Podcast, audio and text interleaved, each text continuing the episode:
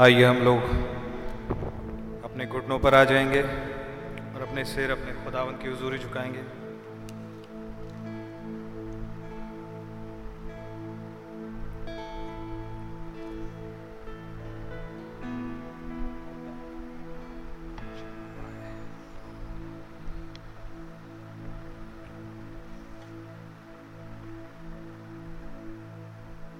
प्यारे खुदा प्रभु यीशु मसीह बड़ा ही धन्यवाद देते हुए प्रभु जी, आज शाम आपकी हुजूरी आते हैं प्रभु।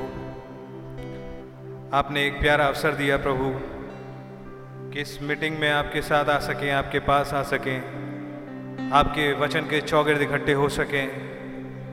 आपका नाम मुबारक हो प्रभु जी, आपका धन्यवाद हो इस जगह के लिए, इस सेवकाई के लिए संदेश के लिए, इस इंस्पिरेशन के लिए। आपकी प्रेजेंस के लिए प्रभु जी। ओ खुदावंद, एक ऐसे फोरम के लिए जब हम अपने प्रार्थनाओं को, अपनी रिक्वेस्ट को आपके सामने ला सकते हैं, प्रभु वी हैव अ प्लेस ओ खुदावंद, आपका नाम मुबारक हो, जहाँ हम आपसे मुलाकात कर सकते हैं। आपके नाम की तारीफ़ और तमजील हो खुदावंद। प्यारे प्रभु जी, कितने शुगुजार हैं प्रभु। कि अब ये पर्दा बहुत ही पतला, बहुत ही थोड़े समय के लिए रह गया है और बहुत जल्दी लॉर्ड जीसस ये यूनियन कंप्लीट हो जाएगी। फुलनेस ऑफ़ अडॉप्शन प्रकट हो जाएगी। आपके नाम की तारीफ़ हो खुदा। ये नए जन्म का प्रोसेस पूरा ही हो जाएगा खुदा। मेरे प्रभु, आप अति महान हैं प्रभु। कितने शुगुजार हैं प्रभु कि आपने हमें बिना अलम से पेशतर से चुना। और इस युग में अपने काम को पूरा करने के लिए रखा खुदा। यह हमें हम्बल कर देता है खुदा। क्योंकि पुस्तक को लेना तो दूर, उस पर निगाह डालने योग भी कोई मैन नहीं निकला था। और तब एक और उत्पत्ति हुई और प्रभु यीशु मसीह आप ही आप ही पिता के बोजम में से फिर से बाहर आए। और आपने ही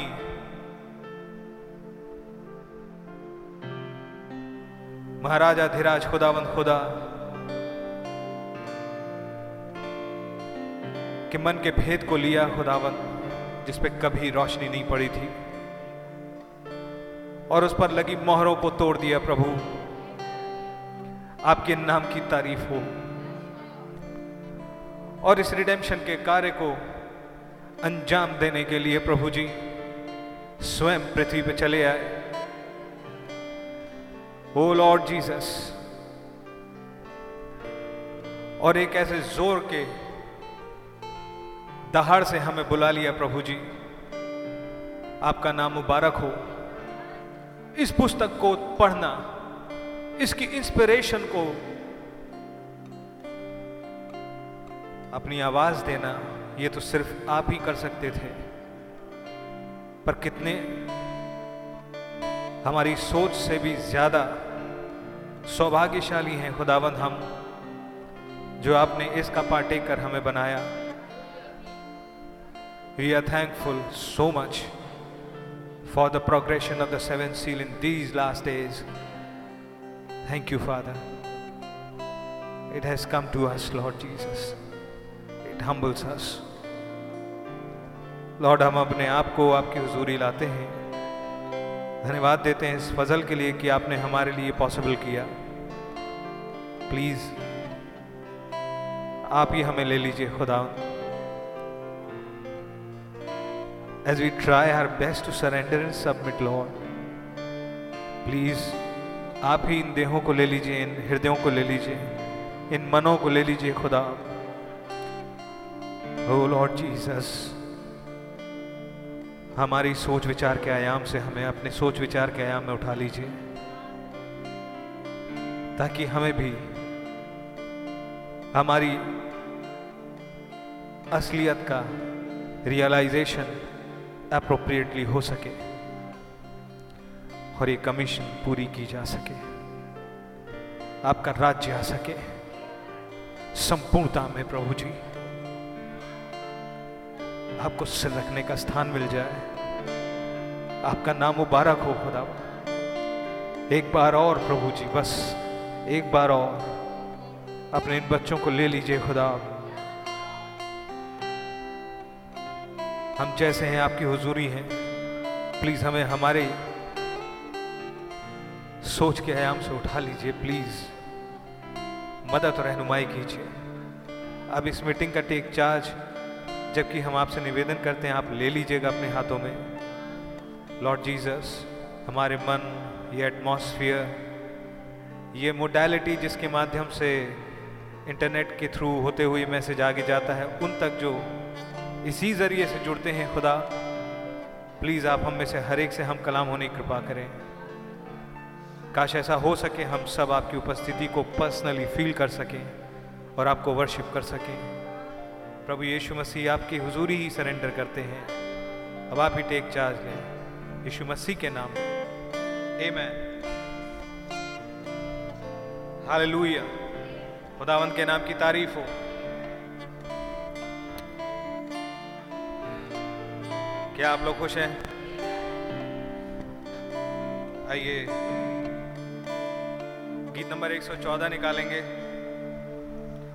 जंगली दरख्तों के दरमिया एक सेब के पेड़ के समान, नज़र आता है मुझे मसीह, सारे संतों के बीच महान। Amen.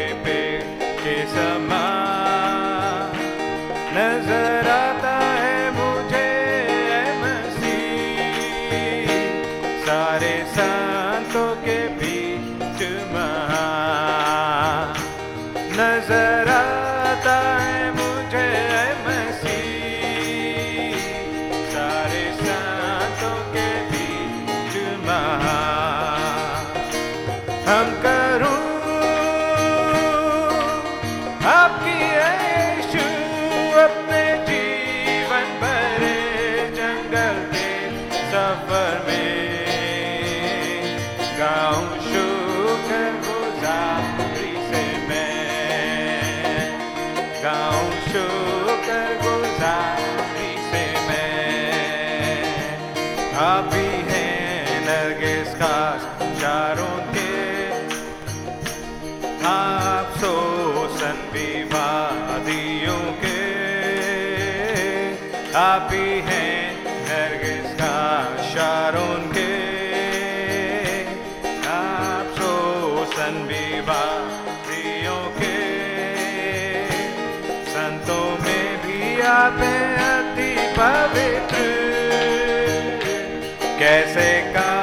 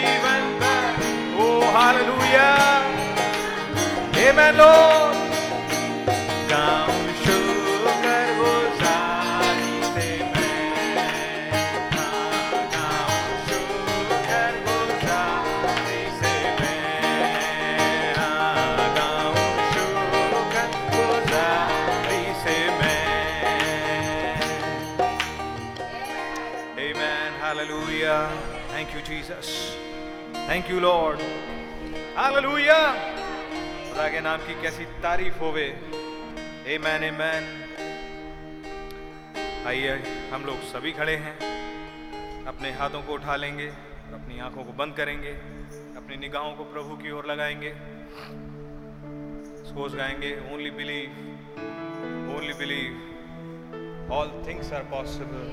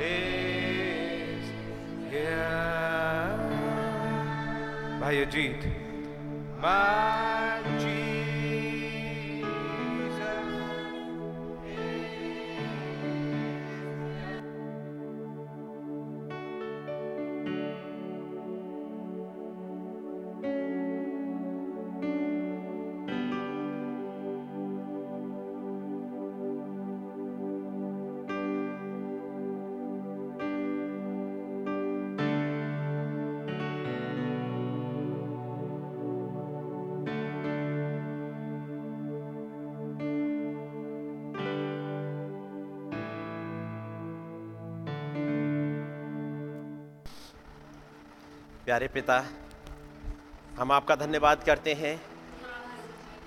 एक बार फिर से प्रभु, इस साँझ के समय के लिए कि प्रभु, आप अपने वायदे के मुताबिक हाजिर हो जाते हैं। आपने वायदा किया है कि हाँ मेरे नाम से दो या तीन इकट्ठे होते हैं, मैं उनके बीच में हाजिर होता हूँ। और जबकि प्रभु, आप अपने वायदे के मुताबिक हाजिर होते हैं, हम आपका वेलकम करते हैं प्रभु। प्रभु आपका धन्यवाद करते हैं। आपने अब तक संभाला। और ये एक मौका दे दिया प्रभु, कि हम आपके सामने आकर के आपको थैंक यू लॉर्ड कह सकें। आपको धन्यवाद की भेंट चढ़ा सकें। आपने हमें ज़िंदगी दे दी। आपने प्रभु हमें उद्धार दे दिया। हमारे गुनाहों के बोझ को आपने हमारे ऊपर से उतार दिया। हमारी उस किताब को जिसमें हमारे गुनाह लिखे हुए थे, आपने उसे भूलने वाले सागर में फेंक दिया। और एक अनुग्रह हमारे लेके उतर आए। और केवल अनुग्रह ही नहीं, बल्कि अनुग्रह पर अनुग्रह। वो चोटी का पत्थर अनुग्रह पर अनुग्रह पुकारते हुए आ गया। ताकि हमें जिस परिमाप में इस अनुग्रह की ज़रूरत थी, उसे कहीं ज़्यादा हमारे लिए अवेलेबल हुआ। हो, खुदावंद, आपका नाम मुबारक हो। आप जो कि दया के धनी हैं, आपकी दया कभी कम नहीं हो पाती। आपका नाम मुबारक हो, चाहे कितने भी गुनेगार आ जाएँ, लेकिन प्रभु, ये आपकी दया को खपा नहीं पाएँगे।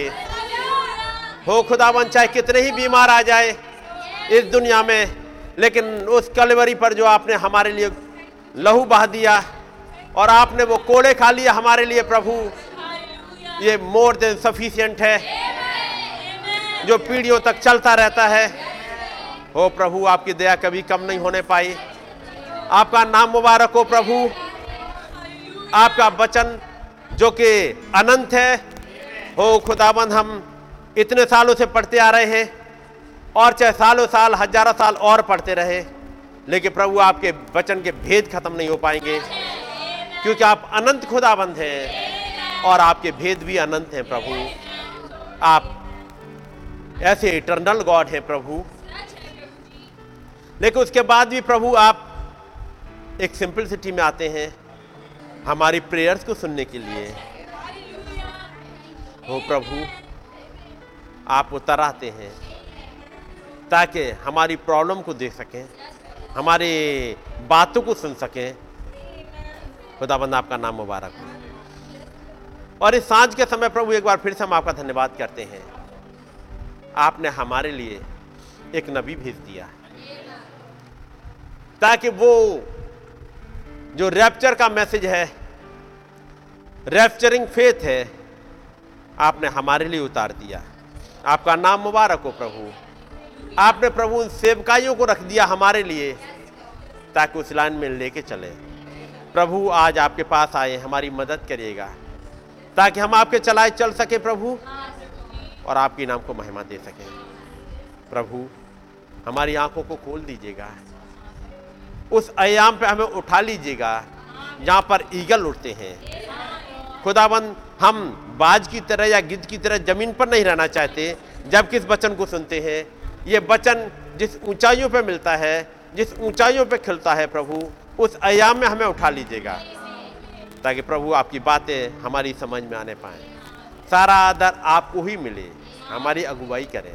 प्रभु यीशु मसीह के नाम में। आमेन। जब हम लोग खड़े हुए हैं, खुदावंत के वचन से निकालेंगे। इब्रानियों और उसका बारह अध्याय। इब्रानियों बारह। उसकी पहली आय से मैं पढ़ रहा हूँ। इस कारण, जबकि गवाहों का ऐसा बड़ा बादल हमको घेरे हुए है तो आओ, हर एक रोकने वाले बस और उलझाने वाले पाप को दूर करके वो दौड़, जिसमें हमें दौड़ना है, धीरज से दौड़े। और विश्वास के करता और सिद्ध करने वाले यीशु की ओर ताकते रहें, जिसने उस आनंद के लिए, जो उसके आगे धरा था लज्जा की कुछ चिंता ना करके क्रूस का दुख सहा और सिंहासन पर खुदा के दहने जा बैठा। इसकी चौथी आयत। तुमने पाप से लड़ते हुए उससे ऐसी मुठभेड़ नहीं की कि तुम्हारा लहू बहा हो। बारह आयत। इसलिए ढीले हाथों और निर्बल घुटनों को सीधे करो और अपने पाँव के लिए सीधे मार्ग बनाओ कि लंगड़ा भटक ना जाए, पर भला चंगा हो जाए। सबसे मेल मिलाप रखने और उस पवित्रता के खोजी हो, जिसके बिना कोई प्रभु को कदापि ना देखेगा। और ध्यान से देखते रहो, ऐसा ना हो कि कोई खुदा के अनुग्रह से वंचित रह जाए। या कोई कड़वी जड़ फूट कर कष्ट दे और इसके द्वारा बहुत से लोग अशुद्ध हो जाएँ। ऐसा ना हो कि कोई जन व्यविचारी या ऐसा हो कि नहीं अधर्मी हो, जिसने एक बार के भोजन के बदले अपने पलौठे होने का पद बेच डाला तुम जानते तो हो कि वाद को जब उसने आशीष पानी चाहिए तो अयोग्य गिना गया और आँसू बहा बहा कर खोजने पर भी मन फिराव का अवसर उसे ना मिला। तुम तो उस पहाड़ के पास जो छुआ जा सकता था और आग से प्रज्वलित था और काली घटा और अंधेरा और आंधी के पास और तुरही की ध्वनि और बोलने वाले के ऐसे शब्द के पास नहीं आए, जिसके सुनने वालों ने विनती की कि अब हमसे और बातें ना की जाएँ। क्योंकि वो उस आज्ञा को ना सह सके कि यदि कोई पशु भी पहाड़ को छुए तो पत्थरवा किया जाए। और वो दर्शन ऐसा डरावना था कि मूसा ने कहा, मैं बहुत डरता और कांपता हूँ। पर तुम सयोन के पहाड़ के पास और जीवते खुदा के नगर, स्वर्गीय यरूशलेम के पास और लाखों स्वर्गदूतों और उन पैलोठों की साधारण सभा और कलिसिया, जिसके नाम स्वर्ग में लिखे हुए हैं, और सबके न्यायी खुदा के पास, और सिद्ध के हुए धर्मियों की आत्माओं, और नई बाचा के मध्यस्थ यीशु, और छिड़काव के उस लहू के पास आए हो, जो हाबिल के लहू से उत्तम बातें कहता है। सावधान रहो। उस कहने वाले से मोह ना फेरो, क्योंकि वे लोग जब पृथ्वी पर की चेतावनी देने वाले से मुँह मोड़कर ना बच सके तो हम स्वर्ग पर से चेतावनी करने वाले से मुँह मोड़कर क्यों कर बच सकेंगे? आइए दुआ करेंगे। प्यारे प्रभु, हम अपनी निगाहों को आपकी तरफ़ उठाते हैं। खुदाबंद, आपने हम पर रहम किया कि हम हमें सीने पहाड़ पर नहीं बुलाया। जहाँ पर वो काली घटा, वो अंधेरा और वो गर्जने और एक ऐसी आ गया कि कोई पहाड़ को भी छुए तो मार दिया जाए। हमें वहाँ नहीं बुलाया। प्रभु, आपका धन्यवाद हो, आपने हमें सियोन पहाड़ के पास बुलाया। हमें आपने उन पैलटों की सभा के पास बुलाया है। हो खुदाबंद, हमारे लिए एक ऐसा सेक्रीफाइस प्रोवाइड कर दिया गया, जो हमारे गुनाहों का लेखा खत्म कर देता है। ओ प्यारे प्रभु, हमारी मदद करिएगा। क्या मैं इन बचनों को समझ पाए प्रभु? प्रभु, मेरी मदद करें जबकि यहाँ पर खड़ा हुआ हूँ, ताकि मैं अपने आप को साइड कर सकूँ प्रभु और आप आ सकें, ताकि हम सब सुन सकें प्रभु। हम आपकी सुनने के लिए आए हैं और आपके नाम को महिमा देने के लिए। खुदाबंद, हमारी मदद करें। एक बार फिर से सारा आदर और सारी महिमा आपको ही मिले। प्रभु यीशु मसीह के नाम में आमें सब लोग बैठ जाएँगे? खुदावंत का नाम मुबारक हो? कि प्रभु ने हमें एक मौका दिया ताकि हम लोग इकट्ठे होने पाए और उन बातों को जो उसने हमारे लिए रखी, हमारे लिए इस में उतारी, उनको समझने पाए। याद रखिएगा, हम अपने टॉपिक से अभी भी अलग नहीं हुए हैं, जो पिछले दिनों से हम देख रहे हैं, और वो था इफ्सियों छ। ठीक है नहीं? वो चल रहा है इफ्तियों छः। सुबह भी चला और हमने बताया था साँझ को कि आप जाके सुनिएगा। इफ्तियों छः, दस से आगे कुछ चल रहा था। साँझ को भी कंप्लीट नहीं हुआ। कारण यह कि एक लड़ाई है और जिसके लिए लिखा है, एक ऐसा युद्ध जो निरंतर लड़ा गया। ये लड़ाई ज़मीन पे स्टार्ट नहीं हुई। ढक ढक कहीं कर रहा बेटा? ये लड़ाई ज़मीन पे स्टार्ट नहीं हुई। ये लड़ाई स्वर्ग में स्टार्ट हुई। जब लूसीफर ने उस लड़ाई को स्टार्ट किया, कि नहीं? वहीं पे स्टार्ट हुई थी स्वर्ग में। और उसके बाद ये लड़ाई चलती हुए अदन की बाटिका में भी आ गई। ये अदन की बाटिका में स्टार्टिंग उस दिन हुई, जिस दिन हब्बा और आदम ने उस फल को खाया।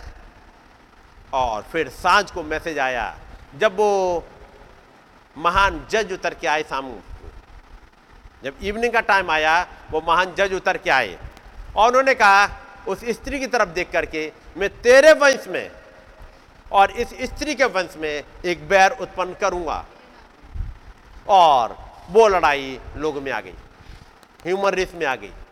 अदन की बाटिका में जब आदम और हब्बा रह रहे हैं और जब तक फल नहीं खाया है, अभी ये लड़ाई ह्यूमन रेस में नहीं है। आद और हब्बा दोनों रह रहे हैं, एक लंबे समय तक रह रहे हैं। कितने दिन रहे, इसका कोई ज़िक्र नहीं है। लेकिन एक दिन जब उन्होंने फल खाया क्या मतलब जब उन्होंने उस सरपेंट की बात को सुन लिया हब्बा ने, और हब्बा एक बहकाने में आ गई। याद रखिएगा, हब्बा ये नहीं समझ पाई कि सही और गलत है क्या। उसके पास सही वचन था, लेकिन जब वो सरपेंट जब एक मैसेज लेके आया, और तब आपने पढ़ा होगा मैसेज। उसने कई एक बातें तो वही वचन से कोट कर रहा है। जब उसने कहा, जब तुम उस फल को खाओगे तो तुम्हारी आँखें खुल जाएँगी। ये गलत नहीं कहा।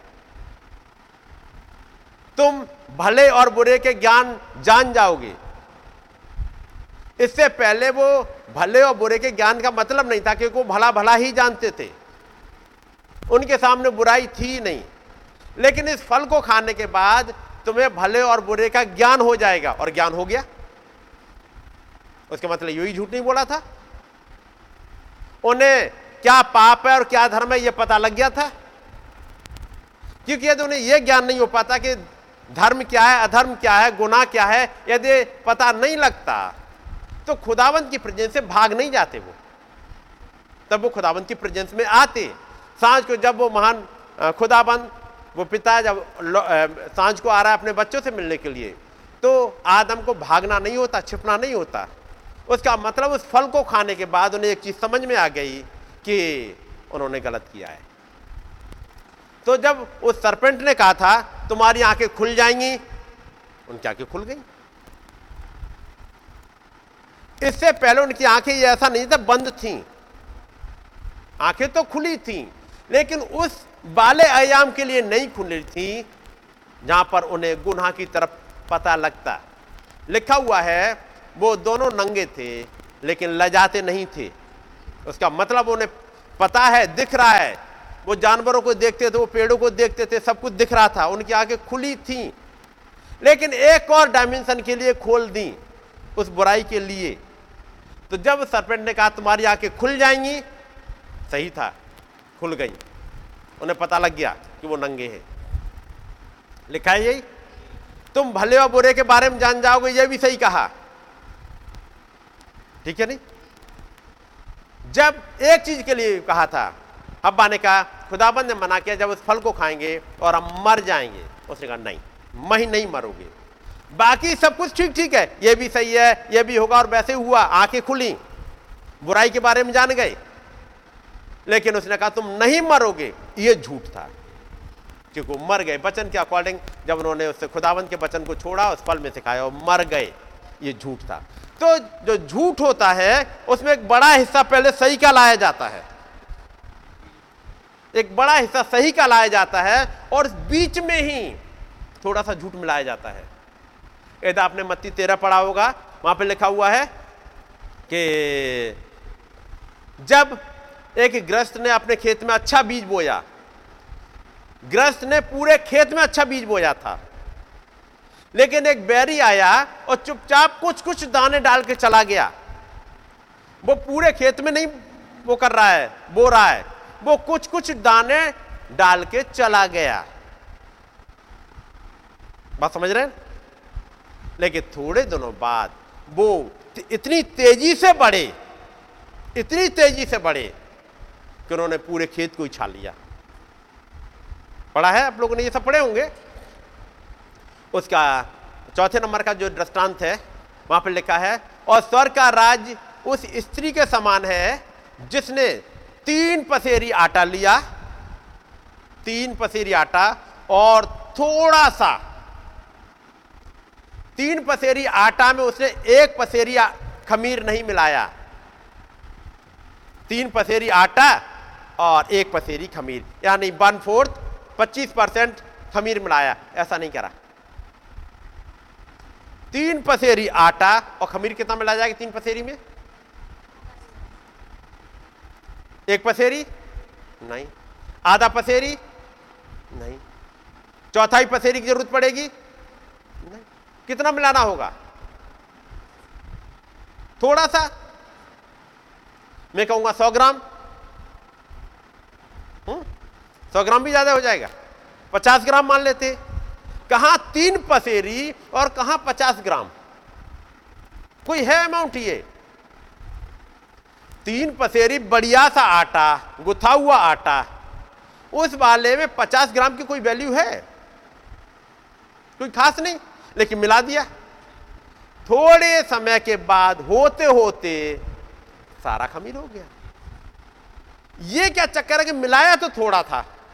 होते होते सारा खमीर हो गया अब उसमें अच्छा ढूंढो तो बड़ा मुश्किल ही है कि आपको कहीं मिल पाए। अदन की बात क्या आप देखोगे? हाबिल को मार दिया गया। कैन बचा। उसके बाद लिखा हुआ आदम के और भी बेटे बेटियाँ हुई। और भी बेटे बेटियाँ और वहाँ आज की तरह का कोई पॉपुलेशन का कंट्रोल नहीं था। आठ, दस तो नॉर्मल है। मान लो दस मान लेते हैं, उसमें लिखा नहीं है। हमने, चलो दस मान लेते हैं। यदि दस भी हुए हो, एक कैन एक तरफ़, और इधर ये दस। इधर एक और इधर दस। और उस, जो एक रह गया, उसमें भी उसका जो हाफ़ पोर्शन जैसे कहेंगे उसकी पत्नी आएगी, वो भी आदम के बच्चों में से ही आएगी। ठीक है नहीं? तो वो पूरा कैन भी नहीं, एक और आधा और उसके साथ जुड़ गया। और इधर ये इतने ज़्यादा ये नौ अपने आप को इतना नहीं बढ़ा पाए कि उस एक ने बढ़ा लिया। कि जब नू का समय आया, खुदाबंद कहते बस एक धर्मी बचा हुआ है। यदि आठ, नौ गुने, दस गुने इतने थे तो इनकी पॉपुलेशन बहुत बढ़ जानी चाहिए। याद रहे कि खमीर बहुत तेज़ी से बढ़ता है। थोड़ा सा खमीर मिलाया और होते होते सारा खमीर हो गया। थोड़ा सा झूठ मिलाया और होते होते वचन में लिखा हुआ उत्पत्ति छह में, मनुष्य के मन में जो कुछ भी उत्पन्न होता है, सो बुरा ही उत्पन्न होता है। बहुत खतरनाक खमीर है ये। बहुत तेज़ी से बढ़ता है। तो इसके लिए अलर्ट भी बहुत रहना पड़ेगा। बात सही है कि नहीं? अब यहाँ पर हमने पढ़ा था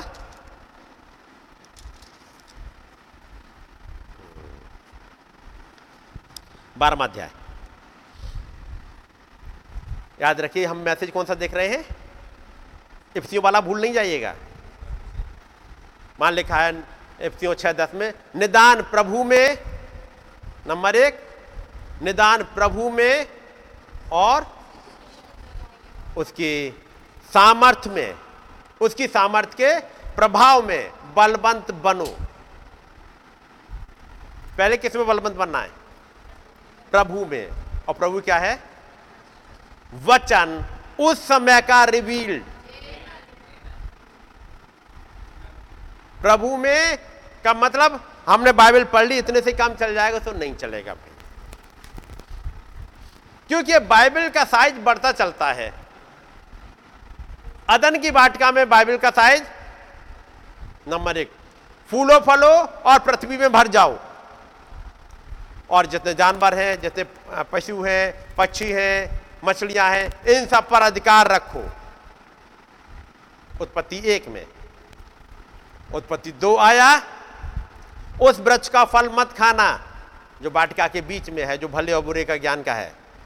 उत्पत्ति एक में, कहीं पर आपको उस पेड़ का ज़िक्र नहीं मिलेगा कि भले और बुरे के ज्ञान का पेड़ मत खाना। पेड़ में से फल मत खाना, ऐसे लिखा है? उत्पत्ति एक में नहीं है।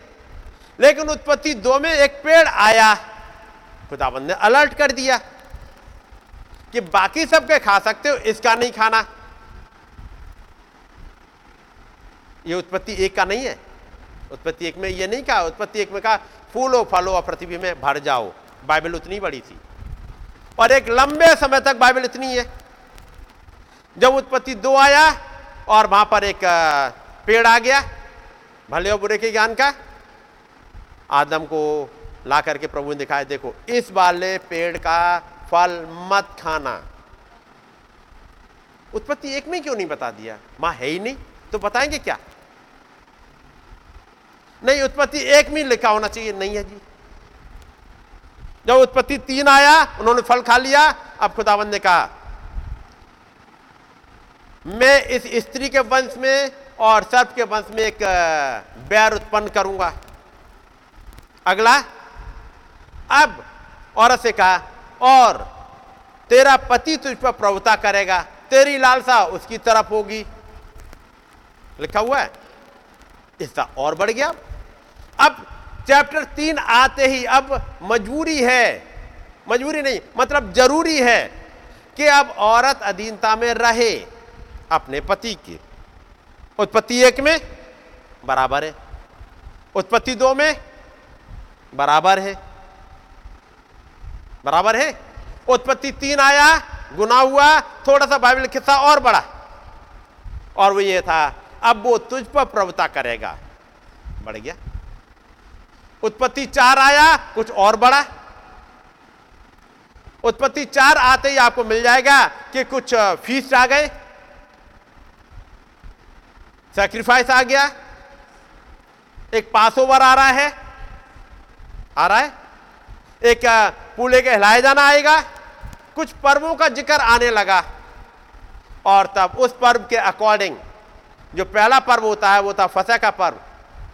जो हाबिल है, वो सेक्रीफाइस लेके आता है। और कैन, उसे पर्वों को पता ही नहीं है। पर्वों का रेवलेशन उसके पास है ही नहीं। उसने कहा मेरे खेत में जो आ, अनाज उगा है मैं अनाज लेके चला जाता हूँ। हाबिल के पास मेमने चरा था वो मेमने ले आया। एक कॉपी कर लिया दे हाबिल लेके जा रहा है मेमना मैं भी अपने यहाँ से कुछ लेके जाऊँ। ये बात कुछ लेके जाने की नहीं है।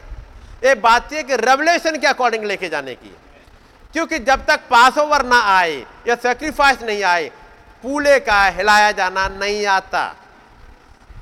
आप फ़सल को ला नहीं सकते, उससे पहले ज़रूरी है कि फ़सल का पर्व आए। लेकिन क्या उनको ये पता ही नहीं है? यहाँ वचन में लिखा है, निदान प्रभु में, उसके रेवलेशन में बलवंत बनो। जैसे उत्पत्ति पाँच आया, अब एक ज़िक्र आ गया, एक किताब का, एक वंशावली का। जिस वंशावली का भेद खोलते ही पता लग जाता है, कैन आउट हो गया। जैसी वो किताब आई उसने ये बता दिया कि कैन आउट। समझ गए? तब पता लगेगा चौथे अध्याय में कैन बाहर चला क्यों गया? क्यों पूरब की देश की तरफ़ चला जा रहा है? क्या हुआ इसके साथ में? क्योंकि एक किताब आ गई थी। आप पढ़ोगे पांचवा अध्याय। कैन कब चला गया पूरब की ओर? जब पूरब की ओर जाएगा पूरब की ओर। उससे पहले लिखा हुआ है, और आदम जब 130 साल का हो गया, तब आदम की समानता में उसी के स्वरूप के अनुसार एक और बेटा आया। और केन जब जा रहा है पूरब की ओर तो अकेला जा रहा होगा कि अपनी पत्नी को भी लेके जा रहा होगा? पत्नी को लेके जा रहा होगा। बात समझ रहे ना? जिस पत्नी को लेके जा रहा है, उस पर इंफ्लुएंस किसका होगा? वो किसकी बात सुन रही होगी पहले? शादी होने से पहले। आदम की? सेत की? उसका बड़ा भाई सेत है? क्योंकि सेत आया, उसके बाद बेटी आएगी कोई। सेत के बाद आ रही बेटी। तो बड़ा भाई सेत हो गया अब। हाबिल तो रहा नहीं। तो पापा है, वो भी कुछ भेद की बात बताते हैं। वो भी कुछ अदन की बाटका की घटनाओं को बताते हैं। सेत आ गया वो भी कुछ उसके ऊपर बातें आ रही हैं। और जब सेत आ जाता है तो लोग प्रेयर करने लगते हैं। तो जब प्रेयर करेंगे तो केन को भी आना पड़ेगा। केन को ये पसंद नहीं है। केन नहीं चाहता, ऐसे खुदा की वर्शिप करे जो उसकी भेंट स्वीकार नहीं करता। हम क्यों करें? फिर अब चलो, घर ही परिवार के हैं, शादी कर ली एक लड़की से। अब वो लड़की भी कहेगी, तुम्हें खुदा की वर्शिप करनी चाहिए। देखो पापा करते हैं, तुम्हें भी करना चाहिए। कहेगी। वो कहेगा यदि हम इस पर खानदान के आसपास रहे तो मेरा ये दिमाग खराब कर देंगे। एक काम करो, इनसे जितनी दूरी बना लो अबे मिस्टर केन दूरी बना रहे हैं। ना रहेंगे ना उसके इन्फ्लुएंस में ये रहेगी। अब चले गए। याद रखिए कैन निकलने लगे एक तरफ़ को। मिस्टर कैन उसके बाद क्योंकि एक किताब आ चुकी थी मैं कहूँगा जैसे वो आ, उन्होंने मिस्टर आदम ने अपनी एक डायरी बनाई होगी। अपनी डायरी। इस ईयर में मैं अदन की बाटका से निकला। कारण लिख दिया होगा। क्यों निकल आए? अपनी डायरी में लिख दिया। ऐसी कोई डायरी नहीं होती है। मैं कहूँगा, उन्होंने कहीं लिख लिया अपना एक। रिकॉर्ड बना लिया। कब निकले? उन्होंने लिख लिया। फिर उसके बाद उन्होंने लिखा, कैन ने हाबिल को मार दिया, क्योंकि हाबिल धर्मी था।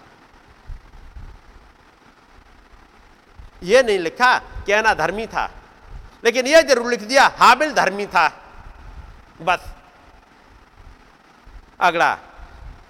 अब 130 साल हो गए मुझे 130 साल का हो गया हूँ। आज मेरा बेटा ये आ गया सेत मैं इसका नाम सेत रखूँगा। मेरी ये बेटी आई उसका नाम एक किताब में लेकिन आ, आदम पापा आपने केन का नाम नहीं लिखा कहीं इसमें? कह रहे, बेटा, ये मेरे वंशावली की किताब है, यदि आप पढ़िएगा तो ऐसी मिलेगा। अंग्रेज़ी बाइबल निकाल लीजिएगा और पांचवा अध्याय पढ़ दीजिएगा। उत्पत्ति पाँच, पहली आय से।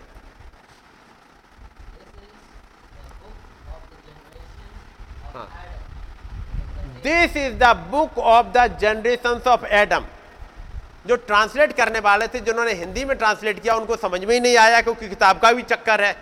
इसलिए हिंदी की बाइबल में गायब कर दिया उन्होंने। या लाइन ऊपर वाले, ये वाला हिस्सा रखा ही नहीं। This is the book of the generation of Adam ये आदम की वंशावली की किताब है, ये उन्होंने लिखा ही नहीं। उनसे पूछो भाई ट्रांसलेटर आपको क्या इस लाइन का हिंदी करना आता नहीं था? हिंदी करना तो आता था। हिंदी करना आता था, क्योंकि हिंदी बाइबल नहीं अंग्रेज़ी में है। हिंदी करना तो आता था। लेकिन हमें इसका इंटरप्रिटेशन समझ में नहीं आया। ये फालतू की लाइन लिख गई। क्योंकि आदम की वंशावली किताब और केन का नाम नहीं लिख रहे हो।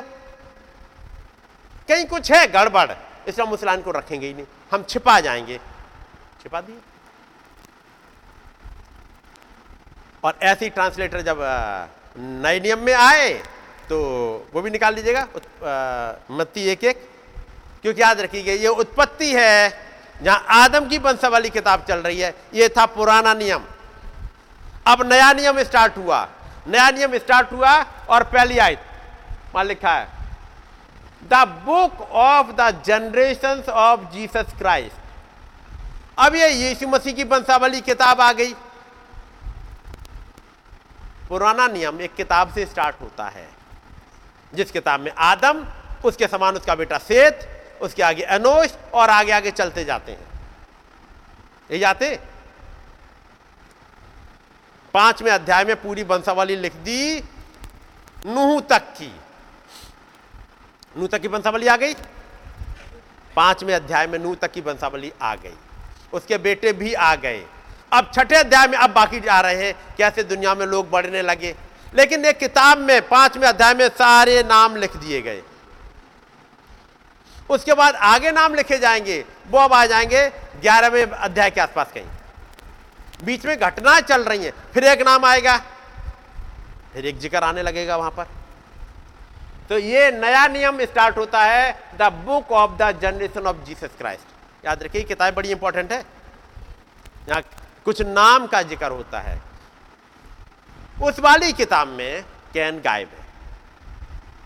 चले गए। तो उसका मतलब जैसे ही अदन की बाटका में एक लड़ाई स्टार्ट हुई, वहाँ पर, मिस्टर कैन चले गए। अब ये लड़ाई ज़मीन पर चल रही है। उसका पहला रिज़ल्ट ज़मीन पर आई, लड़ाई का पहला रिज़ल्ट नंबर एक उस फल खाने का, अदन की बाटिका से निकल गए और उस लड़ाई का हाबिल चला गया, हाबिल मारा गया। ये लड़ाई कंटिन्यू चल रही है अभी ह्यूमन रेस में। और आगे जाके खत्म होगी। लेकिन अभी तो कंटिन्यू है। इसलिए उसमें लिखा है, पॉलिस ने कहा था, निदान प्रभु में और उसकी शक्ति के प्रभाव में बलवंत बनो। और खुदा के सारे हथियार बाँध लो कि तुम दुष्ट की उस ताकतों से लड़ने के लिए खड़े रह सको। उस दुष्ट की आत्मिक सेनाओं से, उन प्रधानों से, उन अधिकारियों से लड़ाई के लिए। तो हमारा मलयुद्ध लहू और माँ से नहीं है। यह आपने पिछले दो तीन हफ़्ते से आप देखते आ रहे हैं। और बात हम उसी की कर रहे हैं, बारह अध्याय पहले से। इस कारण, इब्रानियों बारह एक, इस कारण गवाहों का ऐसा बड़ा बादल हमको घेरे हुए है। और वो गवाहों का बादल आपको ग्यारहवें चैप्टर में मिल जाएगा। फेथ चैप्टर जिसे कहा जाता है मैं फेथ चैप्टर पर नहीं जा रहा हूँ, क्योंकि आप लोगों ने सुना हुआ है। बहुत डिटेल में सुना हुआ है, पूरे दो साल लगभग उसी में निकले हैं। वो मीटिंग आपने सुनी होंगी। ऐसा बड़ा बादल हमको घेरे हुए है। तो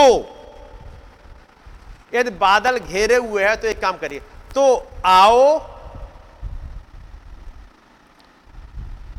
हर एक रोकने वाली वस्तु और उलझाने वाले पाप को दूर करके, उसका मतलब जब आप जिस दौड़ में दौड़ रहे हो, उसमें रोकने वाली वस्तु आ जा रही है ढेर सारी। जिनका ज़िक्र इन फेथ चैप्टर में दिया गया है। उस वाली लाइन में जब हाबिल दौड़ रहा है, आगे बढ़ रहा है तो कोई रोक रहा है। वो रोकने वाला कौन होगा? हाबिल के समय में रोकने वाला कौन होगा? उसका so called brother so called brother होगा जो उसकी बातों को हर समय पीछे खींचेगा। उसके रेवलेशन को सुनना नहीं चाहेगा। या वो कुछ डिस्कस करना चाहे, क्योंकि उस समय तक जब तक उसने हाबिल को नहीं मारा था, दोनों तो एक घर में रह रहे हैं। एक ही घर में रह रहे हैं? साथ साथ बढ़ रहे हैं साथ साथ खा पी रहे हैं, एक ही घर में रह रहे हैं, लेकिन याद रखिए, रोज़ाना ये कुछ न कुछ ये काम करेंगे कि उसके रेवलेशन को ठंडा करते रहे। और यहाँ तक चलते रहे कि आखिर उसे मार ही दिया। इसलिए वहाँ पर फिर चैप्टर मिलेगा, पहला नाम हाबिल का। तो आओ, हर एक रोकने वाली वस्तु और उलझाने वाले पाप को दूर करके। कुछ पाप ऐसे हैं जो बड़ी तेज उलझाते हैं। ये लिखा उलझाने वाले पाप लिखे? उलझाना कैसे, इसे कहते हैं? उलझाने वाले पाप। कैसे उलझाया जाता है? अब आप सोचो। कैसे कैसे उलझाया जा सकता है? कुछ एग्ज़ाम्पल होंगे? कैसे उलझाया जा सकता है इंसान को? या आपको उलझाया जाए तो कैसे उलझाया जा सकता है? कहाँ पर उलझ सकते हो?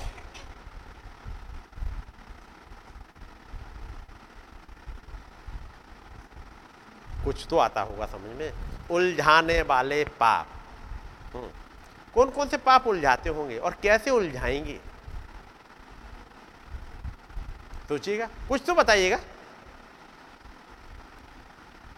कुछ तो चलता होगा दिमाग में। चलिए मैं एक एग्जांपल दे देता हूँ। एक पर्सन है, दौड़ रहा है। आगे बढ़ता जा रहा है। फ़र्स्ट पुल छियालीस से उनचास तक चला गया। उन्नीस सौ छियालीस उन्नीस सौ उनचास तक। और आगे बढ़ रहा है। उनचास से सेकंड पुल स्टार्ट हो गया। और वो बढ़ता जा रहा है। और अब वो कह रहा है, अब मैं डॉक्ट्रिन प्रीच करूँगा. डॉक्ट्रिन की तरफ़ जा रहा है। जैसे ही डॉक्ट्रिन की तरफ़ गए, वैसे ही चिट्ठियाँ नीचे चली गई। पढ़ा है? और खुदाबंद ने फिर तंबू का दर्शन खोल दिया। और तब एक आवाज़ आती है, अपने आप को इन रस्सियों में ना उलझाओ। ये रस्सियाँ कहाँ से आ गई अचानक से? क्योंकि कुछ और आ गए जिन्होंने कहा, भाई ब्रहणम, आप कर सकते हो, आप कर सकते हो, आप मार सकते हो मछली। नहीं तो दूत ने जो बताया था कि तुम कैसे मछली मारोगे, कैसे मछली पकड़ोगे, तुम पहले जाल डालना है थोड़ा सा चारा डालना है, उसके बाद थोड़ा सा खिंचाव आएगा, उसके बाद बहुत तेज नहीं खींचना फिर धीमे से खींचना, फिर उसके बाद जो हिलना होगा, उसकी वजह से वो छोटी मछलियाँ भागेंगी, बड़ी मछलियाँ चूँकि आ जाएँगी, अट्रैक्ट करेंगी, छोटी भाग जाएँगी तो उसके बाद बड़ी मछली आ जाएगी। लेकिन अभी भी वो मछली नहीं आई, जो चाह रहे हो, फिर थोड़ा और हिलाना। फिर और बड़ी मछली आएगी। ये छोटी मछलियों की एक लिमिट है, जो कांटे को एक लिमिट तक ले जा सकती हैं। आपने देखा होगा कि जो इन्होंने मछली पकड़ी है कांटा कितने नीचे तक चला जाएगा? जो कांटा डाला जाता है, और उसमें जो आगे का हिस्सा होता है, मछली में जिसमें वो लगाते कांटा, वो कितने मीटर तक आगे गहरा होता है, जो चला जाए नीचे?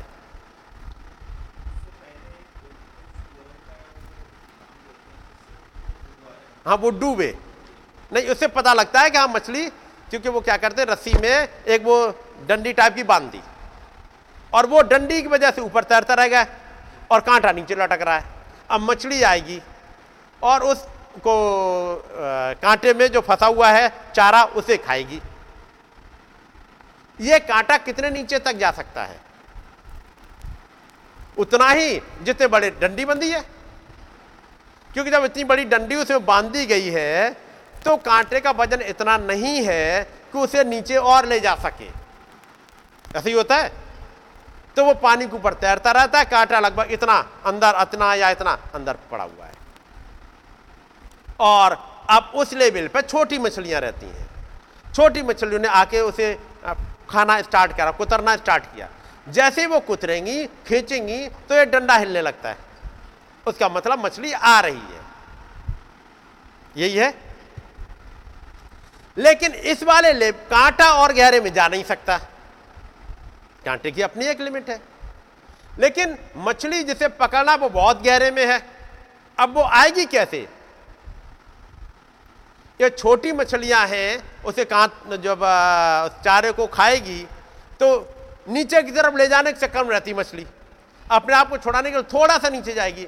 और जब वो नीचे गई, अपने लेवल से वो नीचे चली गई मछली, वहाँ हलचल हो रही है। तब उस लेवल की मछलियाँ आ रही हैं। जो ऊपर नहीं थी, वो वहाँ से आ रही हैं। जो अपने वहाँ, अपने लेवल पर, वहाँ पर खा फिर रही हैं, ऊपर नहीं आ रही हैं। ऊपर छोटी छोटी आ गई। जिन्हें चंगाई चाहिए थी। जिन्हें चंगाई चाहिए थी, वो ढेर सारी मछलियाँ आ रही हैं। लेकिन एक हलचल की वजह से कुछ बड़ी मछलियाँ आई। और जैसी बड़ी मछलियाँ आई, छोटी मछलियाँ भाग गई। उसके बाद, जब वो बड़ी मछली आई जिसने इसको पकड़ा, वो मछली और नीचे की तरफ़ जाएगी, क्योंकि मछली तो नीचे की तरफ़ खींचेगी। तब वो और जो नीचे पड़ी, वो आएगी खींच के। उसको खींचना है। और यही एंजल ने बताया, कैसे खींचोगे? कौन सी मछली पकड़नी है? किसको पकड़ने के लिए भेजा गया है? मछलियाँ तो ढेर सारी हैं। हम्म? ढेर सारी मछलियाँ हैं। जब एलियाजर जा रहा है वहाँ तो ढेर सारी लड़कियाँ चली आ रही हैं। कौन सी वाली होगी जो इजाक के लिए लेके जाए वो? तो अब वो चारा फेंकेगा, ऐसा वाला। ये बाकी मछलियों को हटा देंगे। बाकी लड़कियाँ अपने आप निकल जाएँगी इधर उधर अब जब मछली, वो नीचे वाले में अब स्वर्गदूत ने बताया कैसे कैसे मछली पकड़ोगे। अब वो पकड़ रहे हैं। भाई ब्रैनम ने जैसे अपना जाल डाला और बाकी बता रहे और मछुआरे आ गए। बाद में वो कहते, वो तो हमारे सब प्रचारक भाई थे। उन्होंने कहा, भाई ब्रैनम, आप कर सकते हो, आप कर सकते हो। उन्होंने जैसी मछली ने वो कांटे को हिलाया, उन्होंने खींच ली। कितनी बड़ी मछली आई थी? छोटी सी। आनी तो बड़ी चाहिए थी। और जब उन्होंने खींच लिया, मछली छोटी आई। एक काम और हो गया, डोरी उलझ गई। यही हुआ था। ये उलझाने वाली डोरियाँ किसने उलझाई थी? साथ के प्रीचरों ने। एक वो दे करके, भाई ब्रनम आप कर सकते हो। और वो देखना चाह रहे थे, भाई ब्रनम पकड़ेंगे कैसे? इन नकलचियों की भीड़ इकट्ठी है। ये उलझाने वाली डोरियाँ कहीं बहुत दूर नहीं आती। ये आसपास ही घूमती रहती हैं। ये साथी प्रचारक वर्ग ही था, जो पीछे खींच रहा है। तब दूत ने कहा, मैंने तो मना किया था। अपने आप को इन रस्सियों में मत उलझाओ। और फिर अगले लेवल पर लेके चला गया। तो फिर उलझाने वाले रस्सियाँ यहीं कहीं घूम रही होंगी। जिन्हें आपको पकड़ना है, कहाँ उलझते हैं। यहाँ बात केवल में गुनाह की नहीं कह रहा। वो तो सब आपके सब जानते हो कौन कौन से उलझाने वाली चीज़ें हो सकती हैं। मैं कहूँगा, कहाँ पे ये लोग फंस रहे हैं। हर एक रोकने वाली वस्तु, भाई ब्रनम जाना चाह रहे थर्ड फुल की तरफ़। ये भाई ब्रनम को first and second pull first and second full.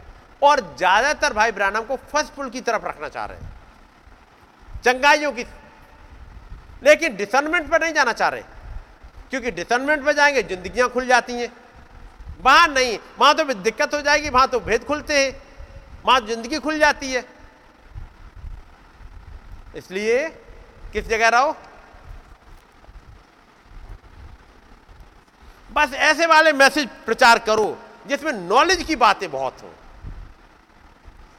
Tuesday वाला मैसेज मत लाओ।